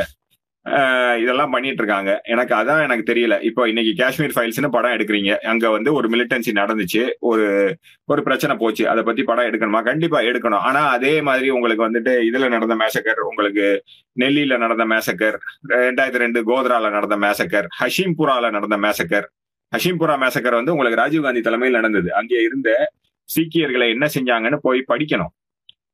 இன்னைக்கு வந்து சோ அதெல்லாம் பத்தி படம் எடுக்கலாமா? எடுக்க விடுவாங்களா? இதெல்லாம் எனக்கு தெரியல. இது வந்து ஏன் இதை நான் சொல்றேன்னா இது முழுக்க முழுக்க இந்த அரசாங்கம் வந்து ஒரு நம்மளுடைய நாட்டை ஒரு ஜெனோசைடுக்கு ரெடி பண்ணிட்டு இருக்க மாதிரி தான் எனக்கு தோணுது. ஏன்னா இந்த திரையிலிருந்து வெளியே வரும் பொழுது என்னப்பா என்ன பண்றாங்க அப்படின்னா வந்து நேத்து வந்து ஒரு ஒரு தகவல் படிச்சேன். புர்கா போட்டுட்டு யாரோ கர்நாடகாலயா எங்கன்னு எனக்கு தெரியல. எந்த ஊர்லன்னு தெரியல. சாப்பிட்டுட்டு இருந்திருக்காங்க. அவங்கள சுத்தி வந்து கோஷம் போட்டு அவங்க பயந்து போயிட்டாங்க. அந்த அம்மா அவங்க வந்து ட்விட்டர்ல போடுறாங்க. இந்த மாதிரி வந்துட்டு ஒரு ஒரு சமூகத்தையே வந்து அந்நியப்படுத்தி வந்து இதுல என்ன நடந்துச்சோ ஜெர்மனியில என்ன நடந்துச்சோ யூதர்களுக்கு ஜெர்மனியில் ஹிட்லர் என்ன செய்தாரோ அவர்களை ஒரு பொது எதிரியாக காட்டி அவர்களின் மீது எப்படி ஒரு அடக்குமுறையும் ஒரு ஒடுக்குமுறையும் ஒரு வன்முறையும் கட்டவிழ்த்து விடப்பட்டதோ அரசாங்கமே அதை செய்ததோ அந்த மாதிரி ஒரு நிலைமைக்கு இந்தியாவை எடுத்து போவதற்கான அனைத்து வே- வேலைகளையும் செய்யற மாதிரி தான் எனக்கு தோணுது. இதற்கு வந்து ம- இந்த இந்த ம- மத நல்லிணக்கத்திற்காக நல்லிணக்கத்திற்காக போராடும் சக்திகள் குறிப்பாக இடதுசாரி சிந்தனை பேசும் சக்திகள் எல்லாம் திரண்டு இதற்கு அகேன்ஸ்டா ஒரு பெரிய போராட்டம் நடத்தணும். அப்படி நடத்தல அப்படின்னா இவனுங்க வந்து கல்புர்கி கௌரி லங்கேஷ் இவங்கள மாதிரி ஆளுங்களை வந்துட்டு இவனுங்க வந்து அசாசினேட் பண்ணானுங்க. ஆனா வந்து இது தொடர்ந்து நடந்துட்டே இருந்துச்சுன்னு வச்சுக்கோங்களேன். ரெண்டாயிரத்தி ரெண்டுல குஜராத்ல என்ன நடந்துச்சோ அது இந்தியா முழுவதும் நடப்பதற்கான சாத்திய குருகள் உண்டு. குறிப்பாக வட இந்தியாவில். ஏன்னா அந்த மாதிரி ஒரு கிளைமேட்டை கொண்டு வந்துட்டானுங்க. ஒரு இஸ்லாமியர்களுக்கும் முக்கியமாக இஸ்லாமியர்களுக்கும் அப்புறம் மத்த மத ம- மத வழி சிறுபான்மையினருக்கும் ஒரு பாதுகாப்பு இல்லாத ஒரு நிலைமைக்கு இ- இந்தியா வந்து தள்ளப்பட்டு விட்டது. அதுல வந்து மாற்று கருத்தே கிடையாது. ஆஹ் இத வந்து இங்க கேட்டு இருக்க தோழர்கள் உங்களுக்கு புரியும்னு நினைக்கிறேன். ஆஹ் அதாவது கிராவிட்டி ஆஃப் த சுச்சுவேஷன் இத வந்து நீங்க வந்து யோசிச்சு செயல்படணும். இந்த மாதிரி வந்து விஷயங்களை வந்துட்டு இதுல இன்னொன்னு ஒண்ணு நடக்குது. கிளப் ஹவுஸ் மாதிரி தளங்களில் வந்து இந்த இந்த படத்தை பற்றி இந்த காஷ்மீர் ஃபைல்ஸ் படத்தை பத்தி மூணு நாள் தொடர்ந்து வந்து அவங்க வந்து ப்ராபகேட்டா ரூம்ஸ் போட்டு பேசிக்கிட்டே இருக்காங்க. இது நடந்தது உண்மை உண்மை உண்மை உண்மைன்னு. அப்ப வந்து இவங்களுடைய இதை இதுக்கு இதற்கு பின்னால் இருக்கும் சக்திகள் யார்? இவங்களுக்கு எப்படி மேன் பவர் இங்க இருந்து வருது? பொலிட்டிக்கல் பேக்கிங் எங்க இருந்து வருது? இதெல்லாம் நம்ம கேட்க வேண்டிய நேரம் வந்து காலம் அது காலம் கடந்து போச்சு. ஆனாலும் இனிமேயும் வந்து உங்களுக்கு தவறு என்று ஒன்று பட்டுச்சுன்னா நீங்க வந்து பேசுங்க. ஒரு ஒரு ட்விட்டர்ல ஒரு இது ஒரு கீச்சு போடுறதோ இல்ல ஏதாவது ஒரு வழியில உங்களுடைய ப்ரொட்டஸ்டை வந்து பதிவு பண்ணுங்க. பதிவு பண்ணாதான் வந்து இந்த அரசாங்கம் அட்லீஸ்ட் வந்து மக்கள் வந்து ஒரு அவங்களுடைய அவங்களுக்கு இது பிடிக்கல. இதெல்லாம் நம்ம செய்ய முடியாது. எதேச்சையா நம்ம ஒரு இதை பண்ண முடியாது. ஒரு முடிவு எடுக்க முடியாது. இந்த மாதிரி விஷயங்கள் செய்ய முடியாது. இல்ல செய்யறதுக்கு யோசிப்பாங்க. அப்படி இல்லை அப்படின்னா நம்ம வந்து மாட்டு மந்தைகளாகி விட்டோம். என்ன வேணாலும் நடத்தலாம் அப்படின்னு வந்து செஞ்சுக்கிட்டு இருப்பாங்க. இதுதான் நடந்துட்டு இருக்கு. இதுதான் வந்து நான் நான் பாக்குறது நேத்து முந்தா நேத்தெல்லாம் கிளப் ஹவுஸ்ல பத்தி பேசிட்டு இருந்தாங்க. இது நான் இப்ப சொன்ன கருத்துக்கள் வந்து நிறைய தோழர்கள் சொன்ன கருத்து. நான் கொஞ்சம் சம்மரைஸ் பண்ணி சொல்லியிருக்கேன். முக்கியமா அந்த காஷ்மீர் ஃபைல்ஸ் இந்த படம் வந்ததுல இருந்து வர ரியாக்ஷன்ஸ் பார்த்துட்டு எனக்கு மிகவும் அச்சமாக இருக்கிறது. நானும் சம்சீர் தோழரும் பேசிட்டு இருந்தோம். இந்தியா எங்கே போய் கொண்டிருக்கிறது அப்படிங்கிறத நினைச்சா வந்து ரொம்ப அச்சமாகத்தான் இருக்கு. மதவழி சிறுபான்மையினருக்கும் குறிப்பாக வந்து பெண்களுக்கும் என்ன நட அவங்களுடைய பாதுகாப்புக்கு உறுதி செய்வதற்கு இந்த அரசு என்ன செஞ்சிருக்கு என்ன செய்ய போகுதுங்கிறத வந்துட்டு we need to hold Narendra Modi accountable இதுல ஏன் நான் அவர் பேர் சொல்லி சொல்றேன்னா இந்த அரசாங்கம் என்றாலே இந்த ஒற்றை மனிதன் என்ற பிம்பத்தை தான் இவர்கள் கட்டி அமைக்கிறார்கள் சோ அந்த அந்த பிம்பத்தை தான் நாம வந்து கேள்வி கேட்கணும். அந்த பிம்பத்தை உடைக்கணும். நான் தோழர். நானே மேல ஒரு லிங்க் போட்டிருக்கேன் பாருங்க தோழர். இது வடநாட்டுல இல்ல தமிழ்நாட்டுல திருப்பூர்ல நடந்த காஷ்மீர் ஃபைல்ஸ் முடிஞ்ச அந்த படத்தை முடிஞ்சு போகும்போது உறுதிமொழி எடுக்கிறாங்க. இது வந்து இந்த தமிழகத்தில் இருக்கக்கூடிய அனைத்து ஜனநாயக அமைப்புகளும் அதை வந்து கண்டிக்கணும் அப்படிங்கிறது தான். ஏன்னா பா- நீங்க சொன்ன மாதிரி தான் தோழர். பாசிசம் வெற்றி பெறுவது அவருடைய அதிகார பலத்தை கொண்டு அவருடைய ஆயுத பலத்தை கொண்டு மட்டுமே கிடையாது. இங்க இருக்க நம்ம அமைதியாக இருக்கக்கூடிய ஒவ்வொரு மௌனமும் பாசிசத்தினுடைய வெற்றி தான். எவ்வளோ ஒரு ஒரு லிட்ரலா தமிழ்நாடு அந்த மண் இந்த மண் ஆகா ஓகோன்னு பேசிட்டு இருக்கக்கூடிய இந்த தமிழ்நாட்டில் தான் இந்த உறுதிமொழி எடுத்திருக்கிறாங்க அப்படிங்கிறது நம்ம வீடியோ பார்த்தோன்னே ஏதோ நார்த்துன்னு நினச்சிருப்போம் அதெல்லாம் கிடையாது. தமிழ்நாட்டில் திருப்பூர்ல. இப்போ ஈவினிங் ஷோ முடிஞ்சு போகும்போது லைவா இப்போ வந்து அனுப்பிச்சிருக்காங்க. எவ்வளோ பெரிய மோசமான விளைவுகளை இது ஏற்படுத்தியிருக்குன்னு பாருங்க. இந்த நேரத்துல தான் ஐநால இஸ்லாமோபோபியான்னு ஒன்று இருக்கு. இஸ்லாமியர்களுக்கு எதிராக திட்டமிட்டே வந்து அவதூறு பரப்பப்படுதுன்னு சொல்லி ஒரு பில்லு பாஸ் ஆகுது. அந்த பில்லுக்கு வந்து இந்தியா எதிர்த்து ஓட்டு போடுது. இங்க காஷ்மீர் ஃபைல்ஸும் ரிலீஸ் ஆகுது. பாருங்க. அது பில்லு கிடையாது. அது ஒரு அது என்ன சொல்றது? ரெசல்யூஷன் அது ஒரு ரெசல்யூஷன் அதுக்கு அகேன்ஸ்டா இந்தியாவுடைய பெர்மனன்ட் ரெப்ரசன்டேட்டிவ் டு யுஎன் திருமூர்த்திங்கிறவர் வந்து இது பண்றாரு. அப்படி அவர் என்ன சொல்றாரு அப்படின்னா இஸ்லாமியர்களுக்கு மீது மட்டும்தான் இது நடக்குதா? கிறிஸ்து கிறிஸ்துவர்கள் மீது நடக்குது சீக்கியர்கள் மீது நடக்குது யூதர்கள் மீது நடக்குது. அதனால இதை மட்டும் அப்படிங்கிறாங்க. இது இந்த மாதிரி ஒரு வாட் பவுட்டரி இந்த மாதிரி ஒரு கேஸ் லைட்டிங்கை வந்து நான் கேள்விப்பட்டதே கிடையாது. யூதர்களுக்கு நடந்திருக்கானா கண்டிப்பா யூதர்களுக்கு நடந்திருக்கு. ஆனா இன்னைக்கு இஸ்ரேலிற்கு இருக்கின்ற யூதர்கள் வந்து அங்கே இருக்கின்ற பாலஸ்தீனியர்கள் மீது அட- என்ன பண்ணிட்டு இருக்காங்க? அங்கே அவர்கள் மீது வந்து உங்களுக்கு அவிழ்த்து விடப்பட்டிருக்கின்ற அடக்குமுறையை வந்து யார் கேள்வி கேட்கறது? இது வந்து எ- யா- அடக்குமுறை என்பது ஒருவர் மீது இன்னொருவர் வந்து கட்டவிழ்த்து விடப்பட்டால் அது கேள்வி கண்டிப்பாக நாம் வந்து ஒரு ம- ஒரு மனிதாபிமான முறையில் நம்ம கேள்வி கேட்டுதான் ஆக வேண்டும். அதுக்கு வந்துட்டு எந்த ஒரு பிரச்சனை வந்தாலும் நீங்க இதை கேள்வி கேட்டீங்களா அதை கேள்வி கேட்டீங்களா அப்படின்னா உங்களுக்கு அதெல்லாம் நீங்க கேள்வி கேட்காத உங்களுக்கு வந்து இதை கேள்வி கேட்கறதுக்கு உரிமையே கிடையாதுன்னு சொல்றது வந்துட்டு அதுக்கு பேர் கேஸ் லைட்டிங் அதுக்கு பேர் வாட்டர் பவுட்ரி இது இதை விட வந்து என்னால வந்து இதை விட கேவலமாக வந்து சொல்ல முடியாது என்னால.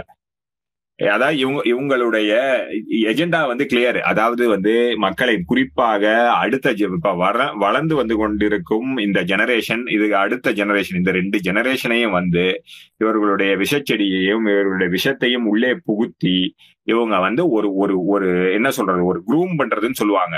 வேற ஒரு தளத்துல குரூம் பண்றதுன்னா அதுக்கு வேற ஒரு மீனிங் ஆனா குரூம் பண்றதுன்னா நீங்க சொல்றதை எல்லாத்தையும் செய்யக்கூடிய வகையில் ஒரு ஒரு இளம் அஹ், பருவத்தினரை வந்து தயார் செய்வது.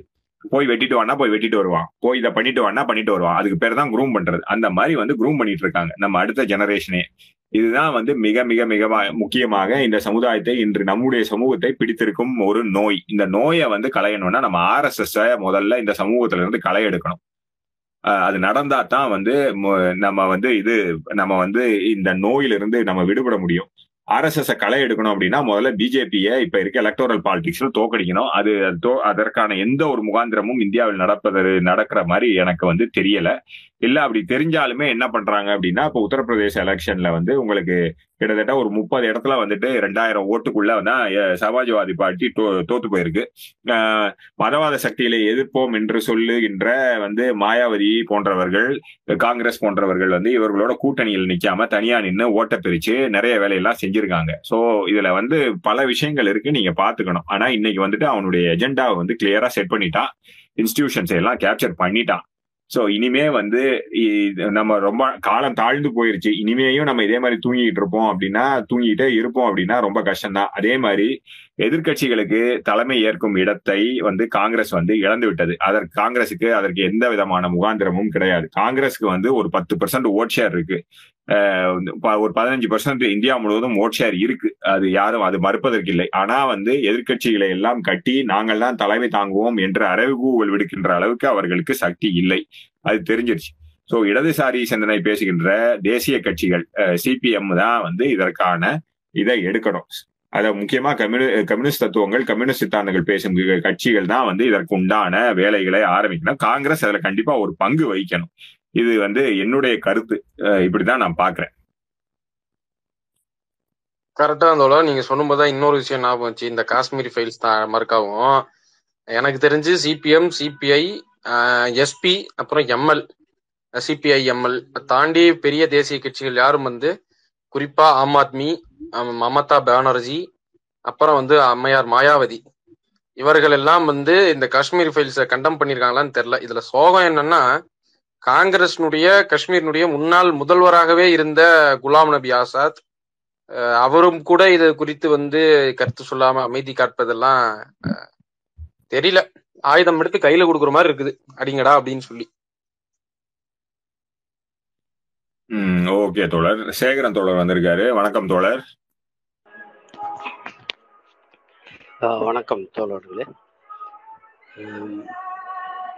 தோழர் இப்போ நடப்பு அரசியல் பேசிக்கிட்டு இருக்கோம். தோழர் சம்சீர் கண்டினியூ பண் பண்றாரா? இது பேசுங்க பேசுங்க தோழர். ஓகே. இப்போ ஒரு மூன்று விஷயங்களை இதில் சொல்லலாம்ன்ற மாதிரி நான் யோசிக்கிறேன். முதலாவதாக இந்த காஷ்மீர் ஃபைல்ஸ் சம்மந்தப்பட்ட சில உண்மைகளை சொல்ல வேண்டிய சூழ்நிலை என்பது இருக்கு. அதில் வந்து எந்தெந்த விஷயத்தை இந்த படம் வந்து காட்டவில்லை என்பதை குறிப்பாக சுட்டி காட்டலாம் ஆயிரத்தி தொள்ளாயிரத்தி எண்பத்தி ஒன்பதுல ஒரு முஸ்லீம் போலீஸ் ஆபீசர் இஸ்லாமிய போலீஸ் ஆபீசர் அலி முகமது வட்டாலி அப்படின்றது அவர் பேர் அவரைத்தான் முதல்ல தீவிரவாதிகள் வந்து கொள்றாங்க அந்த விஷயத்த காஷ்மீர் ஃபைல்ஸ் சொல்லலை. அதே போல இன்னொரு தீவிரவாத இது அமைப்பு என்ன செய்யுதுன்னா முகமது யூசுப் ஹல்வாய் அவரை வந்து ஆயிரத்தி தொள்ளாயிரத்தி எண்பத்தி ஒம்பது ஆகஸ்ட் இருபத்தி ஒன்றில் கொள்றாங்க இப்போ ரெண்டு பேர் இந்த இதில் வந்து ஆயிரத்தி தொள்ளாயிரத்தி எண்பத்தி ஒன்பதுலேயே ரெண்டு பேர் முஸ்லீம்கள் தான் கொல்லப்படுறாங்க. அதே போல் ஆயிரத்தி தொள்ளாயிரத்தி தொண்ணூறில் மார்ச் இருபத்தி ஒன்றில் மீர் முஸ்தபான்ற ஒரு எம்எல்ஏ முன்னாள் எம்எல்ஏ அவரை கடத்தி கொண்டு போய் கொள்றாங்க அதே போல் முஷீர் உல் ஹக் அப்படின்னு ஒரு பேராசிரியர் இருக்கார். அவர் வந்து காஷ்மீர் யூனிவர்சிட்டியோட வைஸ் சான்சலராக இருந்தவர். அவரையும் அப்துல் கானி அப்படின்றவரையும் ரெண்டு பேர்த்தையும் கடத்தி கொண்டு போய் ஏப்ரல் ஆயிரத்தி தொள்ளாயிரத்தி தொண்ணூறில் ஏப்ரல் மாதம் ஆறாம் தேதி அவங்களையும் கொன்றான். அதே போல் இந்த இந்த இந்த கொலைகள் படுகொலைகள் என்பது இந்த காஷ்மீர் பண்டிட்ஸோட எக்ஸோடஸ்க்கு முன்னால் நடக்கக்கூடிய இந்த விஷயங்கள் தான் வந்து தீவிரவாதிகளால் செய்யப்படுற விஷயம். ஆனால் இந்த காஷ்மீர் பண்டிட்ஸுக்கான அந்த அவங்க வந்து வெளியே போகிறதற்கான பல்வேறு காரணங்கள் இருக்கு. அது முக்கியமாக கடைசி கட்டமான ஒரு தீவிரவாதிகளின் ஒரு கொலை முயற்சிகளாலும் கூட இருக்கு இருக்கு. அதற்கு முன்னாலேயே பொருளாதார ரீதியாக அவர்கள் வந்து இந்திய நாட்டிலேயே அவங்க வந்து அதிகமாக நிலச்சீர்திருத்தத்தை செய்த மாநிலமாக அது ஜம்மு காஷ்மீர் தான் இருந்தது. அங்கே நிலங்களை வாங்க முடியாது விற்க முடியாது என்ற அடிப்படையில் அந்த உள் அந்த மாநிலத்தை சேர்ந்தவர்களை தவிர யாருக்கும் விற்க முடியாது. என்ற அடிப்படையிலான ஒரு உரிமைகளை பெற்ற அந்த மாநிலத்தில் அந்த காஷ்மீர் பண்டிட்ஸ் என்பவங்க வந்து அங்கிருந்து வெளியேறாங்க. ஆனால் அந்த பிரச்சனையில் வந்து கொல்லப்பட்டவங்களோட எண்ணிக்கை வந்து எண்பத்தி ஒன்பது பேர் என்று அந்த ஆர்டிஐ அதாவது அந்த உரிமை அதாவது ஆர்டிஐ என்கிற அந்த தகவல் தகவல் அறிவு அந்த. சட்டத்தின்படி அவங்க வந்து அது சொல்றாங்க. ஆனா இவங்க வந்து நாலாயிரம் பேர் ஐயாயிரம் பேர் ஆயிரம் பேர் இப்படி அவங்க வரிசையா மனம் போன போக்குல அந்த கணக்கை சொல்றாங்க. ஆனா தீவிரவாதிகள் வந்து அந்த இஸ்லாமிய தீவிரவாதிகளா இருந்தாலும் சரி எந்த தீவிரவாதிகளா இருந்தாலும் சரி அங்க இஸ்லாமியர்களைத்தான் அதிகமாக குறிவைத்து தாக்கினார்கள் என்பதை இந்த படம் வந்து சொல்லவில்லை. அதை வந்து இந்த காவிகளும் சங்கிகளும் சொல்லவும் மாட்டார்கள். இதுதான் ஒன்று இந்த ஆர்டிஐ தகவல் அறியும் உரிமை சட்டத்தின்படி அதை கேள்வி கேட்டவர் வந்து பிபி கபூர் ரெண்டாயிரத்தி இருபத்தி ஒன்றில் கேள்வி கேட்டார். அதில் வந்து ஆயிரம் முஸ்லிம்கள் கொல்லப்பட்டார்கள் என்று அந்த சட்டத்தில் அந்த இதில் தகவல் வருது. எண்பத்தி ஒன்பது காஷ்மீர் பண்டிட்ஸ் கொல்லப்பட்டாங்க. இப்ப ஆயிரம் முஸ்லிம்கள் கொல்லப்பட்ட விஷயம் இதில் சொல்லப்பட்டதா? அது சொல்லப்படல. ஏன் சொல்லப்படல? அப்ப இது ஒரு தரப்பா? ஒரு இஸ்லாமிய விரோத போக்கை வந்து விசிறி விடுவதற்கான அதை தீவிரப்படுத்துவதற்கான அந்த நோக்கத்தோடு தான் அந்த படம் எடுக்கப்பட்டது என்பதை இந்த ஒரு விஷயமே காட்டுது. அதே போல பிற- அது கா அந்த ஜம்மு காஷ்மீரை பொறுத்த வரைக்கும் முஸ்லிம்களாக இருந்தாலும் சரி பண்டிட்ஸ்களாக இருந்தாலும் சரி பொதுமக்கள் வந்து குறிவைத்து தாக்கப்பட்டார்கள் என்ற அடிப்படையில் தான் அவங்க வந்து ஏகப்பட்ட பேர் இறந்தாங்க. அந்த நேரத்தில் மத்தியில் ஆட்சியில் இருந்தது வந்து விபி சிங் தலைமையிலான ஒரு ஐக்கிய முன்னணி அரசு. அதில் வந்து அந்த பிஜேபியின் உட்பட அந்த அதாவது ஜனசங்கம் என்ற பேரில் முதல்ல இருந்துச்சு. அந்த இதில் வந்து அவங்களும் அந்த மந்திரி சபையில் இருந்தாங்க.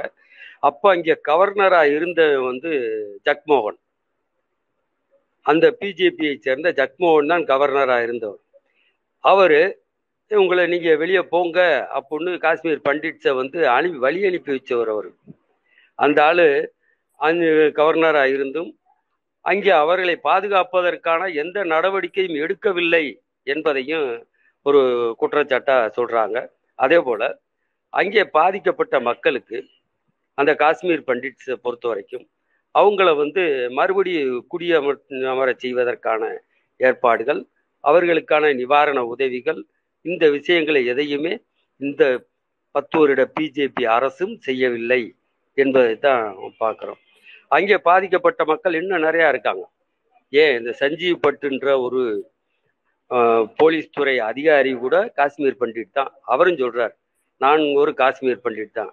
என்னையும் இந்த பிஜேபி அரசாங்கம் என்னை பழி வாங்கி உள்ளேயே வச்சிருக்குன்னா வெளியே விடலை அப்படின்னு அவர் சொல்றார்.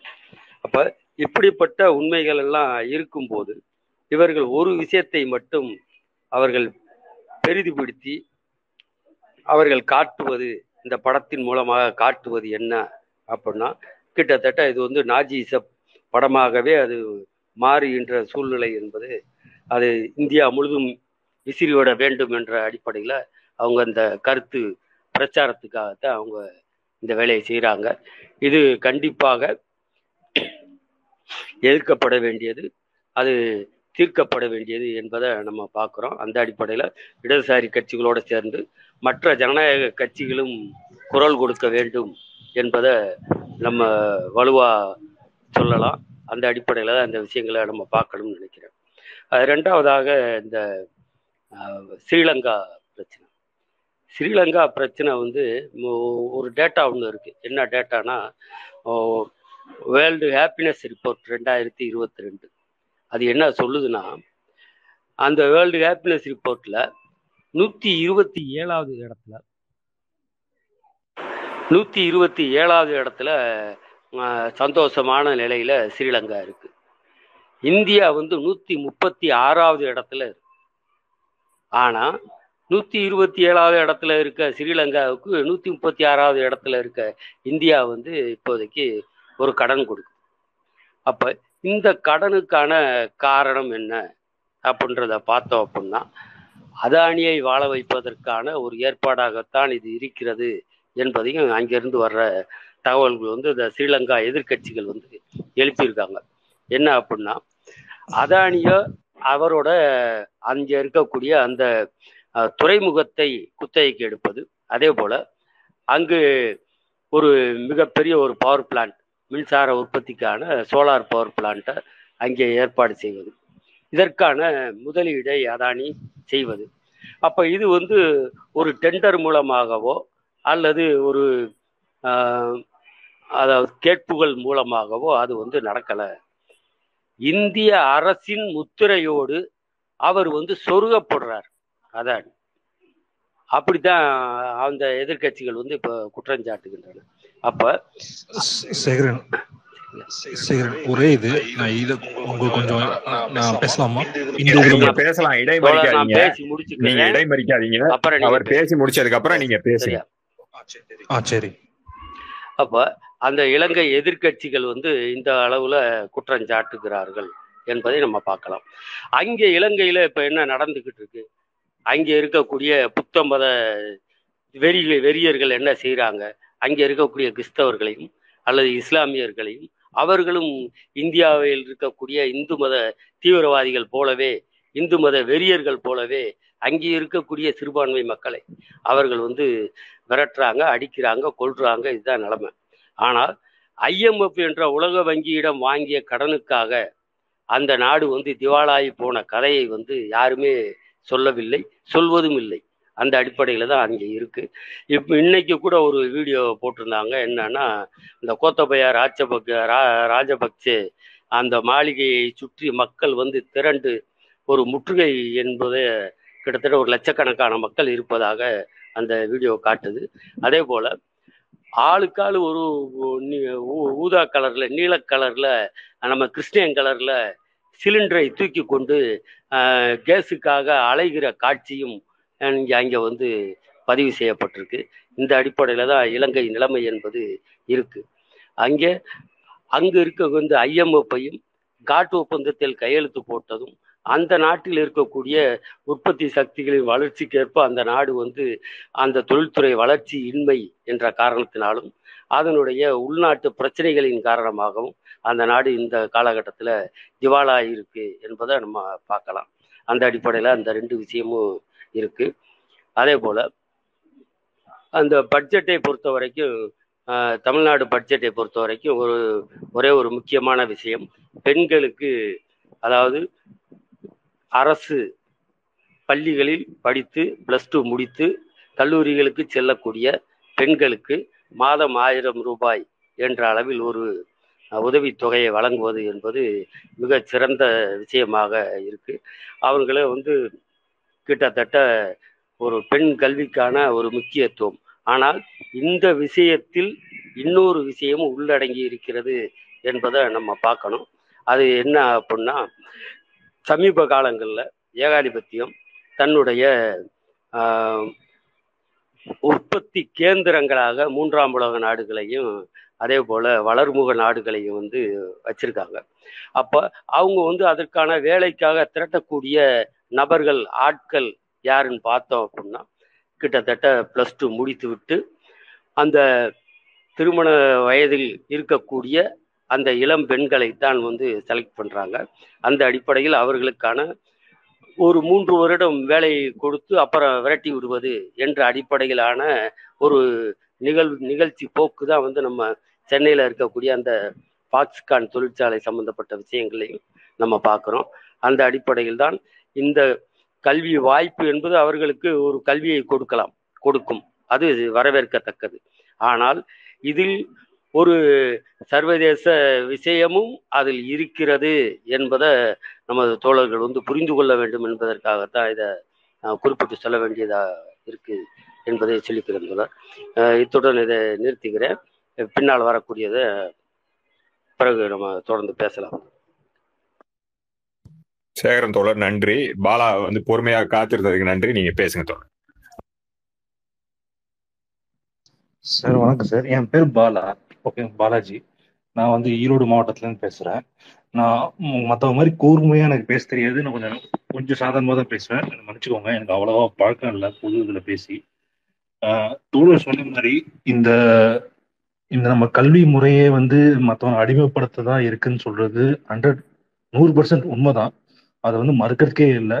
நம்ம பிஇ படித்தாலும் என்ன படித்தாலும் நம்ம வந்து நம்மளோட இது பார்த்தீங்கன்னா அடிமை வேலையை செய்யறதுக்கு தான் நம்ம தொழிலே கல்வியே இருக்கு. அதை யார் மாற்ற போறாங்கன்னு தெரியல. அது ஒன்று அவர் தோழர்கிட்ட வந்து அதை- அதை அக்ரி அக்ரி பண்ணிக்க வேணும். இன்னொன்று ஸ்ரீலங்கா விஷயம் பண்ணாரு. அதுல எனக்கு ஒரு ஒரு சின்ன ஒரு இது எதிர் அஹ், என்ன சொல்ற கருத்து இருக்கு. ஸ்ரீலங்கால பாத்தீங்கன்னா அங்க அஹ், அந்த ஏரியால தான் போட்டு அந்த இதெல்லாம் சொல்றாருன்னு நினைக்கிறேன். அந்த போட்டு பாத்தீங்கன்னா ஃபர்ஸ்ட் சைனா வந்து அங்க இன்வெஸ்ட் பண்ண பார்த்தாங்க. ஓகேங்களா? சைனா சைனா வந்து இன்வெஸ்ட் பண்ண பார்த்தாங்க. சைனா வந்து இன்வெஸ்ட் பண்ண பார்த்து அந்த இன்வெஸ்ட்மெண்ட் கடன் கொடுத்து கொடுத்து கொடுத்து சைனா வந்து அங்கே நேவல் போட்டு ஆரம்பிக்கிறதுக்கு தான் ஃபர்ஸ்ட் பிளானாக இருந்தது. அதை போக்கடிக்க தான் எனக்கு தெரிஞ்சு இந்தியா வந்து ச- கடன் கொடுக்க ஆரம்பிச்சிச்சு. நீங்க சொல்றது உண்மைதான். அதானி அப்படி உள்ள போவாங்க. அது நடக்க தான் செய்யும். எந்த அரசாங்கம் வந்தாலும் அம்பானியோ அதானியோ போவாங்க. ஆனா எனக்கு தெரிஞ்சு கடன் கொடுத்த ஒரு காரணம் சைனா அங்க நேவல் போட்டு ஆரம்பிக்கூடாதுங்கிறது ஒரு ஒரு காரணமா இருக்கும். அதான் எனக்கு தோணுது. அப்புறம் பாத்தீங்கன்னா நம்ம வந்து இப்போ இந்த காஷ்மீர் ஃபைல்ஸ் பத்தி பே- பேசுனாங்க. நம்ம எல்லாரும் என்ன வந்து பேச மறுக்கிறோம்னா எப்படி வந்து பிஜேபி வந்து டூ தௌசண்ட் டுவெண்ட்டி ஃபோர்லயோ டூ தௌசண்ட் டுவெண்ட்டியோ எப்படி எப்படி வந்து நம்ம ஜெயிக்கிறது? நம்ம வந்து பழையபடியே அவங்க அவங்களோட எதிர்ப்பு கருத்துக்களை வந்து நம்ம ட்விட்டர்லயோ இதுலயோ பேசி பேசிட்டே இருந்ததுன்னா அந்த சைடு எனக்கு தெரிஞ்சு அவங்க கன்- அந்த சைடு இந்த ரைட் விங் இருக்காங்கன்னா அவங்க கன்சல்டேட் ஆறாங்க ஈஸியா நம்ம வேற ஏதாவது முறையை வந்து நம்ம யோசிக்கணுமோன்னு எனக்கு தோணுது. எனக்கு எந்த ஐடியாலாம் தெரியல. ஏன்னா நம்ம பழையபடியே பேசிட்டு பேசி அதே மாதிரி பேசி பிஜேபி பத்தியோ மோடி பத்தியோ யாரை பத்தியோ போட்டுட்டு இருந்தா அந்த சைடு கன்சல்டேட் ஆறாங்க. அதை தடுக்கிறதுக்கு நம்ம வேற மாதிரி ஏதோ நம்ம வந்து நம்மளோட ட்விட்டரையோ நம்மளோட செயலாக்கத்தையோ மாத்தணும்னு ஏதோ ஒரு புதிய ஏதோ வழிமுறைகள் தான் சொல்லுங்க. ஏன்னா எனக்கு வந்து நம்ம நான் நானும் ஒரு ரெண்டு வருஷம் நான் ஒரு காங்கிரஸ் சப்போர்ட்டுருங்க எனக்கு வந்து எந்த கட்சியுமே பிடிக்காது. டிஎம்கே பிடிக்காது மார்க்சிஸ்ட் பிடிக்காது சிபிஎம் பிடிக்காது. நான் ஃபுல்லாக காங்கிரஸ் சப்போர்ட்டர் என் குடும்பமே காங்கிரஸ் சப்போர்ட் தான். ஆனா நம்ம வந்து எப்படி நம்மள வந்து மாத்திக்கணும்னு எனக்கு தெரியலைங்க. அது வந்து நம்ம எங்க பார்ட்டியா தான் சொன்ன சிபிஎம்க்கும் சொல்றேன் நான் எல்லாத்துக்கும். பி பிஜேபியை தோக்கடிக்கிறதுக்கு நம்ம வேற மாதிரி ஏதோ யுக்தி பண்ணுவோம். அதாவது அவங்கள வந்து திட்டி திட்டியே போட்டா அந்த சைடு எதுவும் கன்சல்டேட் ஆறாங்கன்னு தோணுது. ஏன்னா மதத்தை வந்து ஈஸியா தூண்டிடுறாங்க அவங்க. நீ என்னதான் நம்ம வந்து அப்படி பண் பண்றது தப்பு தப்புன்னு சொன்னாலும் அந்த மதங்கிற போது மக்கள் எப்படி அவங்க வந்து கன்சல்டேட் ஆறாங்கன்னு தெரியல. நம்மளோட யுக்தி ஏதாவது மாத்தணுமா? அது உங்களுக்கு ஏதாவது ஐடியா தோணுதா? அதை கொஞ்சம் ஷேர் பண்ணீங்க. சொல்றேன் ஒரு நிமிஷம்.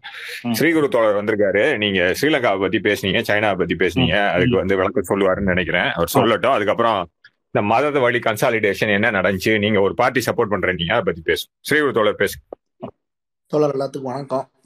ஸோ அந்த நான் ஒரு ரெண்டு பாயிண்ட் சொல்லிக்கிறேன். அதுக்கப்புறம் அந்த சைனா மேட்ரு சொல்லிடுறேன். அந்த இந்த காஷ்மீர் ஃபைல்ஸ் படம் வந்து ஃபஸ்ட்டு எனக்கு தெரிஞ்சு எல்லாம் ஒரு போராட்டத்தை அறிவிச்சு நிப்பாட்டணும் தோழர். ஏன்னா இது வந்து எல்லா மக்கள் மனசுலையும் விஷத்தை பரப்புது. இதில் க நல்ல விஷயங்கிறது ஒரு துள்ளி கூட கிடையாது. முழுக்க முழுக்க ஒரு ப்ரொபகண்டா மூவி ஒரு நாசி ஜெர்மனியில் எப்படி ப்ரொபகண்டா மூவி எடுத்து யூதர்களுக்கு மேலே விஷ ப்ரொமோஷன் பண்ணாங்களோ கிட்டத்தட்ட சேம் ஃபார்மேட்டு சேம் டெம்ப்ளேட்டில் இங்கேயும் பண்ணிட்டு இருக்காங்க. நம்ம ஒரு படம்னு மட்டும் விளங்கி போயிட முடியாது. இதை முதல்ல வெளியே எடுக்கணும் இந்த படத்தை. அதே மாதிரி இதே மாதிரி குஜராத் ஃபைல்ஸு உத்தரப்பிரதேஷ் ஃபைல்ஸு இந்த மாதிரி படங்களும் வெளியே வந்து இவங்க மோடி அரசு என்னென்ன பண்ணி அட்டகாசம் பண்ணிட்டு இருக்கு. இன- மத சிறுபான்மையை நடத்துறது வன்முறையை வந்து வெட்ட வெளிச்சமா எல்லாத்துக்கும் கொண்டு போய் சேர்க்கணும். முதல்ல இந்த படத்தை என்ன எப்படி பேன் பண்றது சட்டப்பூர்வமா அதுக்கான முன் உணர்வுகள் நம்ம எடுக்கணும். ஏன்னா கிட்டத்தட்ட எல்லா இடத்துலையும் இதை பார்க்குறாங்க பார்க்குறவங்களுக்கு வந்து ரியாக்ஷன் சாதாரண குடிமக்கள் ரியாக்ஷன் வந்து எனக்கு சொல்லவே முடியல. ஏன்னா எப்படிலாம் பயங்கரமாக ரியாக்ட் பண்ணுறாங்க ஏன்னா அவ்வளோ இது. இதில் நீங்கள் சொல்கிறது வந்து ஒரு நூறு பர்சன்ட்ல ஒரு பர்சன்ட் உண்மையை கூட நீங்கள் சொல்லலை. ஸோ ஏன்னா அங்கே பிரச்சனை நடந்திருக்கானா கண்டிப்பாக நடந்திருக்கு. அதெல்லாம் யாரும் மாற்று கருத்து இல்லைனா அது மட்டும் தான் நடந்திருக்கா. ஆனால் பெரும்பான்மையான மக்களுக்கு நடத்தப்பட்ட நிகழ்வுகள் என்ன? அங்கே காஷ்மீர் மக்கள் எவ்வளோ பேர் கொன்று கு- குவிக்கப்பட்டிருக்காங்க. சுதந்திரத்துக்கு அப்புறமும் இப்போ பிஜேபி ரூலிங் வந்ததுக்கு அப்புறமும் ஒரு ஸ்டேட்டை ஒரு ஸ்பெஷல் அட்டானமியாக இருந்த ஸ்டேட்டை யூனியன் ஸ்டேட்டை மாற்றி இவ்வளோ அட்டாசம் பண்ணி வச்சுருக்காங்க. ஸோ இந்த மாதிரி எதுவுமே சொல்லலை. அந்த கலவரம் நடக்கும்போதும் இஸ்லாமியர்கள் எவ்வளோ பேர் கொல்லப்பட்டாங்க சீக்கியர்கள் எவ்வளோ பேர் கொல்லப்பட்டாங்க அதை பற்றிக்கான ஒரு வருத்தத்தையும் தெரிவிக்கல. ஸோ இது போ போகிற போக்கில் பார்த்தீங்கன்னா இது வந்து ஒரு ஒரு மதத்தினர் வந்து இன்னொரு மதத்தினர் வந்து கொன்று அடித்து துரத்திட்டாங்கங்கிற மாதிரி அந்த நரேட்டிவ் மட்டும் தான் செட் பண்ணுது. அந்த நரேட்டிவ் வந்து ஆர்எஸ்எஸ் இந்துத்துவ பிஜேபியோட நரேட்டிவ்க்கு சேம் அந்த அக்னி கோத்தின்னு நினைக்கிறேன். இந்த டைரக்டர் முதல்ல வந்து இந்த மாதிரி படம் எடுக்காம இனிமே ஏன்னா இந்த படம் வந்து ஒரு இப்போ பிரசிடென்ட் செட் பண்ணோம். அடுத்து வர எத்தனையோ படங்கள் பாருங்க. அப்புறம் குஜராத் வந்து வேற மாதிரி எடுப்பானுங்க அடுத்து. இதுமே பண்ணிட்டே இருப்பானுங்க. அதனால வந்து இதுக்கு வந்து சட்டப்பூர்வமாக ஒரு முடிவு கட்டணும் தோழர். இதுதான் முதல் ஒன்று ரெண்டாவது ஒன்று வந்து கீழே அவர் பாலா தோழர் சொன்னார். பாலா தோழர் நீங்கள் போய் பார்க்கலாம். ஸ்ரீலங்காவுக்கு அதிக கடன் கொடுத்த நாடுகளில் முதல்ல இருக்க நாடு ஜப்பான். சைனா கிடையாது. அப்புறம் வந்து அவங்க வந்து நேவல் போர்ட்லாம் அவங்க கட்ட வரல. ஃபஸ்ட்டு ரெண்டாயிரத்தி போருக்கு முன்னாடி நினைக்கிற போருக்கு அப்புறம் போருக்கு முன்னாடியே ஒரு போர்ட்டு கட்டுறதுக்காக ஒரு பிரச்சனை வரும். ஒரு ப்ரொப்போசல் வரும். அது வந்து அப்போ வந்து போர் நடந்துட்டு இருக்கும். அதாவது இனக்கலவர் நடந்துட்டு இருக்கும். ஸோ இந்த தமிழர்கள் கொல்லப்படுவாங்க. ரெண்டாயிரத்தி ஒன்பது ரெண்டாயிரத்தி ஒன்பதுக்கு அப்புறம் பார்த்தீங்கன்னா ராம்போல்னு ஒரு ரெண்டு கன்சல்டன்ஸ் கம்பெனிஸ் இன்வால்வ் ஆவாங்க. ஒன்று வந்து டேனிஷ் டென்மார்க் பேஸ்ட் ஒரு கன்சல்டன்ட் கம்பெனி அப்புறம் வந்து ஒரு கனடா பேஸ்டு கம்பெனி ஸோ அந்த இடத்துல என்ன பண்ணோம்னா கொழும்புல வந்து ஒரு துறைமுகம் அதாவது கப்பல் துறைமுகம் அமைத்த கப்பல் இதாவது இப்போ சரக்கு போக்குவரத்து துறைமுகம். குட்ஸ் அண்ட் காகோஸ் துறைமுகம் அமைக்கப்பட முடியுமான்னு கேட்பாங்க. அது வந்து போருக்கு முன்னாடி ஒரு சர்வே எடுக்கும். அது கனடா கம்பெனி நினைக்கிறேன். ரெண்டாவது வந்து ராம்போல்னு டேனிஷ் கம்பெனி ஸோ போருக்கு முன்னு ஒரு சர்வே எடுப்பாங்க. கொழும்புல கட்ட முடியுமா அப்படின்னு. அவங்க கட்ட முடியும்னு சொல்லுவாங்க. ஸோ அது அதுக்கப்புறம் சண்டை வந்துடும் இந்த பிரச்சனை போகும். சண்டை முடிஞ்சதுக்கப்புறம் ஸோ உள்நாட்டு வ வர்த்தகத்தையும் பொருளாதாரத்தையும் இது பண்ணுறதுக்காக இந்தியன் ஓஷனில் ஒரு போர்ட் வேணும் ஒரு அந்த போர்ட்டை பெருசு பண்ணணுன்றதுக்காக இன்னொரு தர கனடா கம்பெனிகிட்ட போய் திருப்பி வந்து ப்ராஜெக்ட் சர்வே கேட்பாங்க. ரெண்டு கம்பெனி ஓகே அதே மாதிரி இந்த டேனிஷ் கம்பெனி கனடா கம்பெனி ஒரே ரிப்போர்ட்டை கொடுக்கும். அந்த ரிப்போர்ட்டை எடுத்துக்கிட்டு முதல் முதலாக வந்து அந்த ஸ்ரீலங்கன் கவர்மெண்ட் அப்போ வந்து ராஜபக்சேவோட கவர்மெண்ட் இந்தியன் கவர்மெண்ட் ஃபர்ஸ்ட் யூஎஸ்ட கேட்கும் கடன் யூஎஸ் கடன் தராது. ரெண்டாவது கேட்ட கண்ட்ரி இந்தியா இந்தியாவும் கடன் தராது. மூணாவதாக பார்த்தது தான் நம்ம வந்து சைனீஸ் பேங்க் ஓகேங்களா? சைனீஸ் பேங்க் கொடுக்கும். சைனீஸ் பேங்க் கொடுக்கு ரெண்டு பேங்க் சேர்ந்து கொடுக்கும். ரெண்டு பேங்க் சேர்ந்து அந்த கடனை கொடுப்பாங்க. அவங்க கட்டுவாங்க. ஃபர்ஸ்ட் அதாவது ஃபேஸ் ஒன்னுன்னு ஒன்று வரும். ஃபேஸ் ஒன்று வந்து அது வந்து பார்த்தீங்கன்னா கண்டெய்னர் போர்ட்டு சரிங்களா? ஃபர்ஸ்ட் வந்து அது கண்டெய்னர் போர்ட் கிடையாது டிரான்ஸ்போர்ட் போர்ட் அதாவது நீங்கள் ஒரு ச போக்குவரத்து போயிட்டு வர மாதிரி ஒரு பேசஞ்சர் போர்ட் மாதிரி கட்டுவாங்க. அந்த போர்ட் ஆப்ரேட் பண்ணி அதுக்கான கடனை திருப்பி கட்டுறதுக்கு முன்னாடியே வந்து அவர் வந்து ராஜபக்சே வந்து திருப்பி இன்னொரு ஃபேஸ் டூன்னு இன்னொன்று அது வந்து என்னன்னா பெரிய பெரிய சரக்கு கப்புகள் வந்து போகிறதுக்கான போர்ட்டு ஆனால் நீங்கள் கொழும்புல போய் பார்த்தீங்கன்னா சரக்கு கப்பெல்லாம் வர முடியாது. அதுக்கு எப்பவுமே ஒரு ஃபீடர் வச்சு எடுப்பாங்க. அதாவது கப்பல் வந்து ரொம்ப தூரத்துக்கு வெளியே நின்றுக்கும் ஏன்னா அந்த அமைப்பே விட்டுற முடியாது. அது அமைப்பு. அதாவது இயற்கை அமைப்பே அப்படிதான் அந்த கொழும்பு போர்ட்டுக்கு ஃபேஸ் டூக்கு போய் திருப்பி கடன் கேட்டு அந்த ஃபேஸ் ஒன்னோட கடனை கட்டுறதுக்கு முன்னாடியே ரெண்டாவது கடனை கேட்பாரு அதுக்கு கடன் கொடுத்துருவாங்க. திருப்பி அந்த பேங்க் கடன் கொடுத்துருவாங்க. அதுக்கப்புறம் அந்த கடனை வாங்கி கட்டுவாங்க. கட்டி முடிக்கிறதுக்கு முன்னாடியே அடுத்த எலெக்ஷன் வந்து அதில் அவர் தோத்துருவார். தோத்தனால வந்து இந்த ப்ராஜெக்ட் தடைபிடும். அப்படியே வந்து போகும்போது அவரோட தளபதி யாரோ ஒருத்தர் வருவார். கோத்தபத்தி அவர் வரா. அதுக்கு இன்னொருத்தர் அவர் பேரில் எனக்கு பேர் தெரில அவர். அவர் இல்லை. அவரு ரூலிங் வந்துருவாரு. சிறிசேனா சிறிசேனா வந்துருவாரு. அந்த எலெக்ஷன்ல வந்து எதிர்பார்க்காம அவர் தோத்துருவாரு. அதுல வந்து அவர் வந்து தோத்தனால அந்த ப்ராஜெக்ட் தடைபடும். அப்புறம் ப்ராஜெக்ட் முடிச்சிருவாங்க. இந்த ப்ராஜெக்ட் கிட்டத்தட்ட பாத்தீங்கன்னா வந்து ரன் பண்ண முடியாம போயிடும். அந்த ரன் பண்ண முடியாம போனனால வந்து திருப்பி அந்த கடன் கொடுத்த பேங்க் இருக்கு இல்லையா? கடன் கொடுத்த பேங்க் வந்து உங்களுக்கு உலகத்துல வந்து வட்டி வாங்குறதுக்கு ரெண்டு உலக உலகம் உள்ள நாடுகளுக்கு இடையிலான வட்டி வாங்குறதுக்கு வந்து உலக வர்த்தக மையம் வந்து ஒரு வட்டி விகிதத்தை கொடுத்துருக்கு. லீபோர்னு போய் படிக்கலாம். லண்டன் இன்டர் புரோக்கர் ரேட்டிங் ஒன்று கொடுத்துருப்பாங்க. நீங்கள் ஒன்று லீபோர் ரேட்டிங்ஸில் போய் நீங்கள் பர்சன்டேஜ் மூலியமாக வாங்கிக்கலாம். இல்லைன்னு பார்த்தீங்கன்னா ஃப்ளோட்டிங் ரேட் இருக்கும். மார்க்கெட் ஃப்ளோட்டிங் ரேட்னு அதில் போய் வாங்கிக்கலாம். ஸோ இவங்க வந்து அந்த காலத்தில் போருக்கு அப்புறம் எந்த நாட்டுக்கு வந்து இவ்வளோ கம்மியாக வட்டிக்கு கடன் கொடுக்க மாட்டாங்கனால யாரும் கொடுக்க ரெடியாக இல்லை. இந்தியா அமெரிக்கா உட்பட நாடுகள் உலக வங்கி உட்பட யாருமே கொடுக்கல. இவங்க சைனா கொடுத்தனால வாங்கிக்கிட்டாங்க திருப்பி வந்து கடனை கட்ட முடியாதனால திருப்பி வந்து திருப்பி பிரச்சனை ட்ரிபியூனில் வருது. அப்போ வந்து மூணு நாலு கம்பெனிஸ் நாலு ஒரு சிங்கப்பூர் கம்பெனி மூணு சைனீஸ் கம்பெனி வந்து பிட்டிங் வருது. இதை எடுத்து நடத்துறதுக்காக. இது வந்து சைனீஸ் கவர்மெண்ட் கொடுக்கல. என்னங்களா? சைனீஸ் கவர்மெண்ட் கொடுக்கல. சைனீஸ் கம்பெனிஸோ பேங்கோ சொல்லலை இவங்க ஸ்ரீலங்காவே இதை மாதிரி டெண்டர் விட்டு எங்களால் நடத்த முடியல நீங்கள் நடத்துங்க அப்படிங்கிறதுக்கான இது பண்ணுறாங்க அப்போ டெண்டருக்கான காசு வரும் இல்லையா? அந்த டெண்டருக்கான காசு வந்து திருப்பி ஒரு சைனீஸ் பேங்க்ல வாங்கி அந்த சைனீஸ் ஷிப்பிங் கம்பெனியில் வாங்கி அதாவது போர்ட் லீஸுக்கு விடுறது நூறு வருஷத்துக்கான லீஸுக்கு வர பணத்தை அமெரிக்க டாலரில் வாங்கி கடனை கட்டாமல் ராஜபக்சே கம்பெனி என்ன பண்ணுச்சுன்னா அவங்க ராஜபக்சே அவர் என்ன பண்ணார்னா உள்நாட்டில் இருந்த அமெரிக்க ரிசர்வை பூஸ்ட் பண்ணுறாங்க ஏன்னா அவங்களுக்கு வந்து அவங்களுக்கு தெரியும் ஒரு அறுபது ரூபாய்க்கு நூறுரூவா இருக்குன்னா அவங்களுக்கு வந்து அறுபது ரூபா இம்போர்ட் தான் பண்ணுறாங்க நாற்பது ரூபா தான் எக்ஸ்போர்ட் பண்ணுறாங்க ஒரு பெரிய ட்ரேட் டெபிசிட் இருக்குது அந்த கண்ட்ரி அதனால தான் வந்து பார்த்திங்கன்னா அவங்க ஸ்ரீலங்கன் ருப்பிக்கும் டாலருக்கான மதிப்பு பயங்கரமாக வீழ்ச்சி அடைஞ்சு இந்த நிலைக்கு வந்திருக்கு. அந்த ஷிப்பிங் கம்பெனி இருந்து வாங்க காசை கூட பல பில்லியன் காசை கடனை கட்டாமல் அவங்க திருப்பி அந்த கேஷை வந்து திருப்பி வந்து ரிசர்வில் போட்டு ட்ரே அதாவது வர்த்தகத்துக்கு பயன்படுத்திக்கிட்டாங்க. இதுதான் அங்கே நடக்கிறது. அதனால வந்து நீங்க போய் பார்த்தீங்கன்னா ஃபர்ஸ்ட் கடன் கொடுப்பாளர் அவங்களுக்கு வந்து ஜப்பான். ஸோ அதுக்கப்புறம் வந்து பார்த்தீங்கன்னா ஏசியன் ஐஎம்எஃப் அதுக்கப்புறம் ஏசியன் டெவலப்மெண்ட் கார்பரேஷன் பிலிப்பைன்ஸ் மணிலாவில் இருக்கிற மூணு தான் கொடுத்துருக்காங்க. ஸோ இந்தியா வந்து இந்தியா ஏன் பண்ணல பண்ணக்கூடாது அதெல்லாம் இந்தியாவோட தனி டிசிஷனை இந்தியா கொடுக்கலாம் கொடுக்காம இருக்கலாம். ஆனால் இன்னைக்கு வந்து பார்த்தீங்கன்னா இந்தியாவுக்கு செகண்ட் பிளேஸ் இந்தியாவுக்கு ஸ்ரீலங்கான வர்த்தகம் வந்து இரண்டாவது இடத்துக்கு ரொம்ப அறுபது எழுபது வருஷங்களாக முதல் இடத்துல இருந்த இந்தியா இன்னைக்கு இரண்டாவது இடத்துக்கு போயிருச்சு. இப்போ சைனா தான் அவரோட வந்து குடுக்கல் வாங்கல. அதாவது ஏற்றுமதி இறக்குமதியில் முதல் பார்ட்னராக இருக்குது அதுக்கான காரணங்கள் அவங்க சொல்லிட்டு இருக்காங்க. இதில் நீங்கள் வந்து நேவல் பேஸ்ல அங்கே ஒன்றும் வைக்கல. ஸோ அதனால அந்த மாதிரி தகவலும் பரப்ப வேணாம். அவ்வளவுதான். குறுக்கிட்டு மணிக்கணும் நேவல் பேஸ் இல்ல ஜி. நேவல் பேஸ் இல்ல. ஹம்போடாங்கிற போர்ட் அதுதான் நீங்க சொல்றீங்க. சொல்றாரு. ஹம்போடா அதான் அதான் நேவல் நேவல்னா ஓகே நேவல்னா நேவல்னு சொல்ல. சரி அது நீங்க சொல்றது கரெக்டுங்க நான் நெக்ஸ்ட் ஒரு பாயிண்ட் முக்கியமா விவாதிக்கணும். எப்படி நம்ம வந்து பிஜேபியை வந்து டிஃபீட் சொல்றேன் ஐடியா கொடுங்க. ஒரே செண்டு ஒரே செண்டு ஜி ஒரே செண்டு ஜி நான் இதுல ஒரு எனக்கு ஒரு கொஞ்சம் ஹார்ஷா கூட இருக்கலாம் நம்ம. நீங்க இப்ப என்னதான் செஞ்சுட்டு இருக்கோமோ அதெல்லாம் ஒத்து வர மாட்டேங்குது. நிமிஷம் செய்யலாம் ஒரு நிமிஷம். நீங்க ஜீனு கூப்பிடாதீங்க. என்ன நீங்க டேன்னு கூட கூப்பிடுங்க. என்ன ஜீனு நீங்க கூப்பிடாதீங்க. சரி சரி. சரி தோழர் எப்படி நம்ம செய்யணும்? ஏன்னா இப்போதைக்கு வந்துட்டு இருக்கிறது நம்ம பண்ணது எல்லாமே அவங்களால முறியடிக்கப்பட்டிருக்கு. அது நம்ம ஒத்துக்கணும். அதாவது அது எப்படி மாத்தணும்னு சொல்லுங்க. ஓகே ஓகே புரிஞ்சு என்னோட நான் என்னோட ஜஸ்ட் நான் ஒரு ஒரு சாதாரண ஒரு காமனரா இருந்து நான் பார்க்குற இடதுசாரிகளா இருந்து பார்க்கறது வந்து இப்போ வந்து யுனைட் ஃபோர்ஸ் அதாவது பிஜேபிக்கான எதிர் சக்தியில் இருக்கிற எதிர் முகாமில் இருக்கிற அனைத்து ஃபோர்ஸும் யுனைட் பண்ணணும். யுனைட் பண்ணாதான் நீ வந்து டுவெண்ட்டி டுவெண்ட்டி ஃபோரில் இன்னும் ரெண்டு வருஷம் தான் இருக்கு. அவன் ரெண்டு வருஷத்துக்கான வேலையை போன வருஷமே ஸ்டார்ட் பண்ணிட்டான். ஸோ நீ ஆல்ரெடி ரெண்டு வருஷம் ஒரு வருஷம் ரெண்டு வருஷம் தான் இருக்கு. இதில் எப்படி ஒரு ஆறு ஏழு எட்டு மாதம் வந்து நீங்கள் யுனைட் பண்ணுறதுக்கு இதில் வந்து மம்தா முதல்வர் வருதா மு- ஸ்டாலின் முதல்வர் வராரா இல்லை தேவாகூடா திருப்பி வரா இது பிரைம் மினிஸ்டர் இந்த இந்த ரேஸ் இந்த ரவுலட்டத்தை விட்டுட்டு ஸோ வந்து ஒரு இடதுசாரிகள் வந்து ஒரு கூட்டணி அமைக்கணும். கூட்டணியும் யாரோ முன்னெடுத்து ஒரு கோஆர்டினேட்டர் மாதிரி இருந்து நடக்கணும் காங்கிரஸ் உட்பட அனைத்து கட்சியிலையும் ஃபர்ஸ்ட் ஒரு ஒரு முகாம் கூட்டு வரணும். அப்படி கூட்டு வந்தால் மட்டும்தான் உங்களோட ஓட்டுகள் அதாவது பிஜேபிக்கு எதிரான ஓட்டுகள் ஏன்னா முப்பத்தெட்டு டு முப்பத்தொன்பது பர்சன்ட் ஓட்டு போட்டு தான் பிஜேபி ரூலிங் வந்திருக்கு. ஓகேங்களா ஸோ எல்லாம் அறுபது பர்சன்ட் ஓட்டு போட்டு வரல.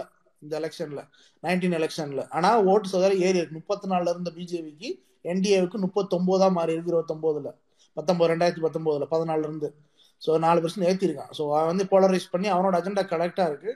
ஸோ மாற்று கருத்துகள் மாற்று சக்தியில் ஒரு யூனி ஒரு முகாம் கொண்டு வந்து போராடினா மட்டும்தான் அட்லீஸ்ட் அவனை வீக்கனாவது பண்ண முடியும் ரெண்டாயிரத்தி இருபத்தி நாலில். இல்லைன்னா வந்து ரொம்ப கஷ்டம். தனித்தனியாக ஒவ்வொருத்தருக்கும் ஒரு அஜெண்டா வச்சுக்கிட்டு நான் தான் பிரைம் மினிஸ்டர் அதெல்லாம் தேர்தலுக்கு பிற்பான டிஸ்கஷன் இருக்க போகுது. ஸோ அதனால வந்து யூபிஏ ஒன்றில் என்ன என்ன செட்டப் பண்ணாங்களோ அந்த செட்டப்புக்கு திருப்பி வந்தால் மட்டும்தான் அவங்கள ஸ்டாப் பண்ணவே முடியும். இல்லாட்டி வேற எதுவுமே கிடையாது. யூபிஏ செட்டப் இல்லைன்னா அன்னைக்கு வந்து இடதுசாரதி வந்து சுருஜி சுருஜித் வந்து ஒரு பெரிய லீடு எடுத்து அவர் வந்து ஒரு மாஸ்டர் ஸ்ட்ரோக் அதை நல்லா பண்ணி சக்ஸஸ்ஃபுல்லாக கொண்டு வந்து வின் பண்ண வச்சாங்க. இல்லைன்னா அப்போவே வந்து கஷ்டம்தான். அந்த மாதிரி ஒரு செட்டப் கொண்டு வரணும். ஸோ கொண்டு வரலைன்னா நீங்கள் வந்து திருப்பியும் அன்ஃபார்ச்சுனேட்லி இது வந்து பிரச்சனை வந்து இப்போ வந்து பேடாக இருக்கு. இன்னும் ஒர்ஸாக போயிட்டு இருக்க போகுது. இது என்னோட காமனர் பார்வையாக நான் சொல்கிறேன் சொல்ல வேற ஒன்றும் இல்லை. ஓகே தோழர். சீக்கிரம் தோழர். நன்றி. சம்சீர் நீங்க கை தூக்குனீங்க. பேசுங்க தோழர். கை தூக்குல தோழர். கை தட்டுனேன். ஓ கை தட்டினீங்க ஆமா ஆமா. பிஜேபி எதிர் முகாம்னு ஸ்ரீகுரு தோழர் சொல்றாரு. ஆனா எனக்கு தெரிஞ்சு எதிர் முகாம்ல இருக்கிற மாதிரி தெரியல. நீங்க உத்தரப்பிரதேச தேர்தல் பிரச்சார கிளிப்பிங்ஸ் எல்லாம் தயவு செஞ்சு எல்லாரும் போய் பாருங்க. யாரு பிஜேபிக்கு எதிராக உண்மையாலுமே பிரச்சாரம் பண்ணா அப்படின்னா எனக்கு தெரிஞ்சு எனக்கு எஸ்பிக்கும் நிறைய கருத்து வேறுபாடு இருக்குது. சமாஜ்வாதி இது சமாஜ்வாதித்துல இப்ப இருக்கிற முலாயம் சிங் யாதவ் அகிலேஷ் யாதவ் எல்லாம் கிடையாது. ஜெயபிரகாஷ் நாராயணன் காலத்துல இருக்க எஸ்பில இருந்தே எனக்கு முரண்பாடு இருக்கு சரிங்களா? ஆனா எஸ்பிஐ தவிர வேற எந்த கட்சியுமே பிஜேபிக்கு அப்போசிட் நெரட்டிவ பில்ட் பண்ணவே இல்லை. அப்ப எ- எப்படி எதிர்முகாம்ல இருக்காங்கன்னு எனக்கு தெரியல. பட் எதிர்முகாம்ல இல்லைனாலும் கூட பிஜேபிக்கு எதிரான கட்சி அப்படிங்கிற அடிப்படையில வந்து அவங்கள ஒண்ணு சேர்க்கணுங்கிறது நியாயமானது. ஆனா ரெண்டாயிரத்தி பத்தொன்பதுல வந்து முன்னூத்தி சீட்டு குறைவா நிக்கவே முடியாதுங்கிற அந்த கர்வத்தோடு இருந்த காங்கிரஸ் இந்த வாட்டி அதையெல்லாம் விட்டு கொடுத்துட்டு மாநில கட்சிகள் கிட்ட தான் இன்னைக்கு வந்து பெருமளவு ஓட் பேங்க் இருக்குங்க. பிஜேபிக்கு ஆப்போசிட்டான ஓட் பேங்க். எல்லா மாநிலத்திலயுமே.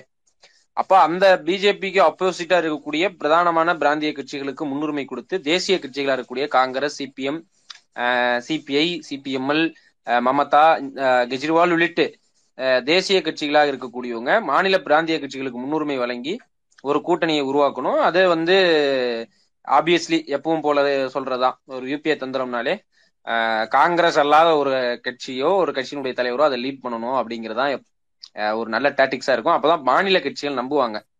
அஹ், அப்படிங்கறதா என்னோட விஷனுங்க விஷனுங்க கரெக்டு தான் சம்சீர். நான் வந்து எலெக்ஷன்ல பொலிட்டிக்கல் ஆப்போசிட் இருந்தனால சொல்றேன். ஸோ முக்கியமான என்ன மேட்டர் காங்கிரஸுக்கு என்ன பார்க்கணும்னா காங்கிரஸ் வந்து நாங்கள் பிஜேபி பிஜேபி மாதிரி எல்லாம் பண்ணுவோம்னா சத்தியமா மக்கள் நம்ப மாட்டாங்க. ஸோ காங்கிரஸ் வந்து அதோட டிஎன்ஏன்னு சொல்லுவாங்க இல்லையா டிஎன்ஏன்னு சொல்றது செக்குலரிசம் அதுதான் அவங்களோட இது. ஸோ அதுல வந்து அவங்க வந்து they should not change the colours இது ஒரு பெரிய பிரச்சனையா இருக்கு. ஸோ நாங்களும் வந்து இந்து தான் நானும் பிராமின் தான் நானும் அதுதான் இதுதான்னு பிஜேபி பண்ற எல்லா காவி வேலையை வந்து காங்கிரஸ் பண்றதுக்கான பண்ணதுனால தான் இங்க வந்து நிக்குது. ஸோ அதனால வந்து நேரு என்ன சொல்லியிருக்காரு? நேரு நேரு இன் சோசியலிசம் இதெல்லாம் வந்து திருப்பி கொண்டு வந்து பண்ணா தான் ஸோ மக்கள் மத்தியில திருப்பி நன்மை நம்பிக்கையை வளர்த்தெடுக்க முடியும். அதை விட்டு நம்ம நான் பிஜேபி மாதிரியே பண்ணோம்னா அப்புறம் பிஜேபிக்கு ஓட்டு போட்டு போயிடுவேன் கண்டிப்பா தோழர் இதைத்தான் நான் சொல்ல வந்தேன். காங்கிரஸ் வந்துட்டு நீங்க நம்ம வரலாற்றை எடுத்து பார்க்கலாம். பாபரி மசூதி மசூதி பிரச்சனையில் உள்ள வந்து பூஜை நடத்திக்கலாம் அப்படின்னு இன்னர் சாங்கத்துக்குள்ள சேகரன் தோழர் கை தூக்கியிருக்காரு. நான் முடிச்சிடறேன். அடுத்து அவர் பேசிட்டோம். இன்னர் சாங்கத்துக்குள்ள வழிபாடு நடத்தலாம் என்று சொல்ல சொல்லப்பட்ட பொழுது ஆட்சியில் இருந்தது அதற்கு பர்மிஷன் கொடுத்தது யாருன்னு தெரியும். நான் வேணா பேர் வேணா சொல்றேன். திரு. ராஜீவ் காந்தி. ஓகேங்களா? சோ காங்கிரஸ் வந்துட்டு இன்னைக்கு வந்து அவங்க வந்து ஓகே அது ஒரு முதலாளித்துவ கட்சி. அவங்க வந்து ஆட்சிக்கு வரணும். அதற்கு அவங்க சமரசம் செய்து கொள்றாங்க. அதுக்காக அவங்க வந்துட்டு மத அடையாளங்களையோ ஜாதி அடையாளங்களையோ எடுப்பது என்பது அது காலத்தின் நிதர்சனம். அது ஒன்றும் பண்ண முடியாது. ஆனா இப்ப தோழர் என்ன சொல்றாரு அப்படின்னா பிஜேபியே வந்து இப்ப பிஜேபி ரெண்டு விஷயம் பண்ணிட்டு இருக்கான். ஒண்ணு மதத்தினால் அவன் போலரைஸ் பண்ணிட்டு இருக்கான். ரெண்டாவது வந்து இன்னைக்கு இருக்கின்ற இந்திய முதலாளிகளுக்கு அவங்களுக்கு தேவையான சலுகைகளை தேவையான திட்டங்களை எடுத்து போட்டு டைரக்டா போட்டு கொடுத்துருக்கான் முதலாளி கோடு போட்டா பிஜேபி ரோடு போடுறான். ஆரண்ய காண்ட் என்கின்ற காட்டை சத்தீஸ்கரில் உள்ள காட்டை வந்து இன்னைக்கு அழிக்கிறதுக்கு அம்பா அம்பானிக்கும் அதானிக்கும் காட்டைகளையும் கொடுத்துட்டாங்க. சோ இந்த மாதிரி நேரத்துல வந்துட்டு காங்கிரஸுக்கு தேவையே கிடையாது. முதலாளி காசு கொடுத்தாதான் காங்கிரஸ் வந்து அரசியல் கட்சி நடத்த முடியும். அவனுக்கு வந்துட்டு முதலாளிக்கு எல்லா வேலையும் வந்து திருவாளர் நரேந்திர மோடி அவர்கள் எல்லா வேலையும் சரியா செய்யறாரு சோ இந்த இடத்துல வந்து காங்கிரஸிற்கோ வேற கட்சிக்கோ வந்து தேவையே இல்லை. அதுதான் இங்க போய்கிட்டு இருக்கு இப்போ. இதுதான் என்னுடைய பார்வை. சேகரன் தோழர் பேசுங்க தோழர். நண்பன் பாலா அவர்களே கொஞ்சம் மியூட் பண்ணுங்க. ஓகே நன்றி பாலா அவர்களே. தோழர்களே இந்த ஐந்து மாநில தேர்தலுக்கு பிறகு இந்த பிஜேபி மற்றும் இந்த மதவெறி அமைப்புகளுடைய வேகம் என்பது கூடியிருக்கு என்பதை நம்ம பார்க்குறோம். அதோட விளைவு தான் இந்த கர்நாடகாவில் அந்த பர்தா அணிவதை வெறுப்பது பர்தா அணிவதை தடுப்பதற்கான விஷயங்களை அந் போராட்டங்களை நடத்துவது. அதே போல் அங்கே மத சின்னங்களை அணிந்து வரக்கூடாது. அது மத சின்னமா இல்லையான்றதே வேற விஷயம். அதை அணிந்து வரக்கூடாது என்று சொல்லக்கூடிய இந்த இந்து மத வெறியர்கள் குஜராத்தில் என்ன செய்கிறாங்கன்னா பள்ளி கல்வியிலேயே வந்து மகாபாரதத்தை வரலாறாக மாற்றணுன்ற மாதிரி அதாவது மகாபாரதத்தை பள்ளி பாடத்திட்டத்தில் சேர்க்கணும். அதை வந்து வரலாற்று பாடத்திட்டத்தில் சேர்க்கணுன்ற அளவுக்கு அவங்களோட மூளை என்பது கூர்மையடைந்து இருக்கிறது என்பதையும் பார்க்கிறோம். அதற்கு காங்கிரஸ் கட்சி என்ன சொல்லுதுன்னா ஆதரிக்குது. அப்போ ஒரு ஒரு மதச்சார்பற்ற கொள்கை என்பது காங்கிரஸின் உயிர் மூச்சா இருந்த காலம்லாம் போய் அதில் தண்ணியை ஊற்றி ஊற்றி ஊற்றி ஊற்றி இப்போ என்ன ஆகிப்போச்சுன்னா அது மதச்சார்பற்ற தன்மையவே இழந்து விட்டு நிற்கிற ஒரு கா காட்சியை தான் நம்ம இப்போ பார்த்துக்கிட்டு இருக்கோம்.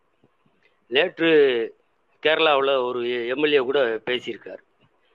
காங்கிரஸ் தன்னுடைய மதச்சார்பற்ற கொள்கையை நீர்த்து போகுவதை நிறுத்தாவிட்டால் அந்த கட்சி இந்தியாவில் தற்கொலை செய்ய கொள்ள வேண்டிய சூழ்நிலை ஏற்படும். அரசியல் ரீதியாக தற்கொலை செய்ய வேண்டிய சூழ்நிலை ஏற்படும் அப்படின்னு சொல்லி சொல்லியிருக்காரு. உண்மையிலே அது சரிதான். இந்தியாவில் வந்து காங்கிரஸ் கட்சி என்பது தனது மதச்சார்பற்ற கொள்கையில் உறுதியாக நின்றிருந்தால் நான் தேர்தல் பாலிடிக்ஸுக்கெல்லாம் போகவே இல்லை. தனது கட்சி ஊழியர்களை அதன் பின்னால் மக்களை இந்த மதவெறிக்கு எதிரான போராட்டத்தில் அவர்கள் நிறுத்தி இருந்தால் அவர்கள் அணிவகுக்க அவர்கள் முன்னணியில் நின்று இருந்தால் இந்த பிஜேபியின் வீழ்ச்சி என்பது ரெண்டாயிரத்தி பத்தொம்போதில் கட்டாயமாக நடந்தே இருக்கும். அவர்கள் அதற்கான ஒரு ஏட்டை கூட அவர்கள் திருப்பவில்லை. வாய்ச்சவடால் மட்டும்தான் இருக்கிறது என்பதை நம்ம பார்க்குறோம். ஆனால் பொருளாதார ரீதியான கொள்கைகள் வந்து அவங்களுக்கும் பிஜேபிக்கும் அதாவது இந்த மதவெறி கட்சிக்கும் காங்கிரஸ் கட்சிக்கும் வேறுபாடுலாம் ஒன்றும் கிடையாது. இவன் கோ- இவன் கோடு போட்டிருக்கான். காங்கிரஸ் கோடு போட்டது பிஜேபி ரோடு போட்டிருக்கான். இதுதான் உள்ள நிலைமை. இவன் நடந்து போனான் அவன் ஓடிக்கிட்டு இருக்கான். இதுதான் அதில் இருக்கக்கூடிய ஒரு முன்னேற்றகரமான விஷயம்னு காங்கிரஸுக்கும் பிஜேபிக்கும் உள்ள விஷயம். காங்கிரஸ்ன்னு சொல்றது இல்லை பல இடங்கள்ல வந்து காங் ஆர்எஸ்எஸ்ன்னு தான் சொல்றாங்க. அப்ப இந்த ஆர்எஸ்எஸ்ஸின் ஒரு துணை ஸ்தாபனமாக காங்கிரஸ் மாறிக்கொண்டு வருகிறது என்பதுதான் நம்ம வைக்கக்கூடிய நான் வைக்கக்கூடிய குற்றச்சாட்டு. இப்ப மக்களை வந்து மதச்சார்பின்மைக்கு ஆதரவாக மதவெறிக்கு எதிராக ஒரு முழுமையான போராட்டத்தில் முன்னணியில் நிற்க வேண்டிய காங்கிரஸ் கட்சி சிக்கி சீரழிந்து சின்னாபின்னமாகி தெருவோரம் கிடக்கிற சூழ்நிலைமையைத்தான் நம்ம இந்தியா பூராமே பார்க்குறோம். ஆனாலும் அதற்கு ஒரு வெகுஜன தளம் என்பது இருக்கிறது என்பதை நம்ம பார்க்க மறுக்கலை பார்க்குறோம். ஆக இப்போது கூட காலம் கடந்து விடவில்லை. அந்த காங்கிரஸ் கட்சியானது தனது அணிகளை மக்களுடன் சேர்ந்து அவர்கள் வந்து அந்த மதச்சார்பற்ற தன்மைக்காக நிற்க வேண்டும். மதவெறிக்கு எதிரான தெருவில் இறங்கி போராடக்கூடிய வேலைகளை செய்ய வேண்டும் என்பதுதான் என்னுடைய கருத்து. அதை மட்டும் சொல்லிக்கொண்டு முடித்துக் கொள்கிறேன் சேகரன் தோழர் நன்றி. அருமையான கருத்து. தோழர் கிட்டத்தட்ட நேரம் முடிஞ்சிருச்சு. அவரும் பாலா அவரும் போயிட்டாருன்னு நினைக்கிறேன். ஸோ இதோட செஷனை க்ளோஸ் பண்ணிக்கலாம். கலந்து கொண்ட அனைத்து தோழர்களுக்கும் நன்றி.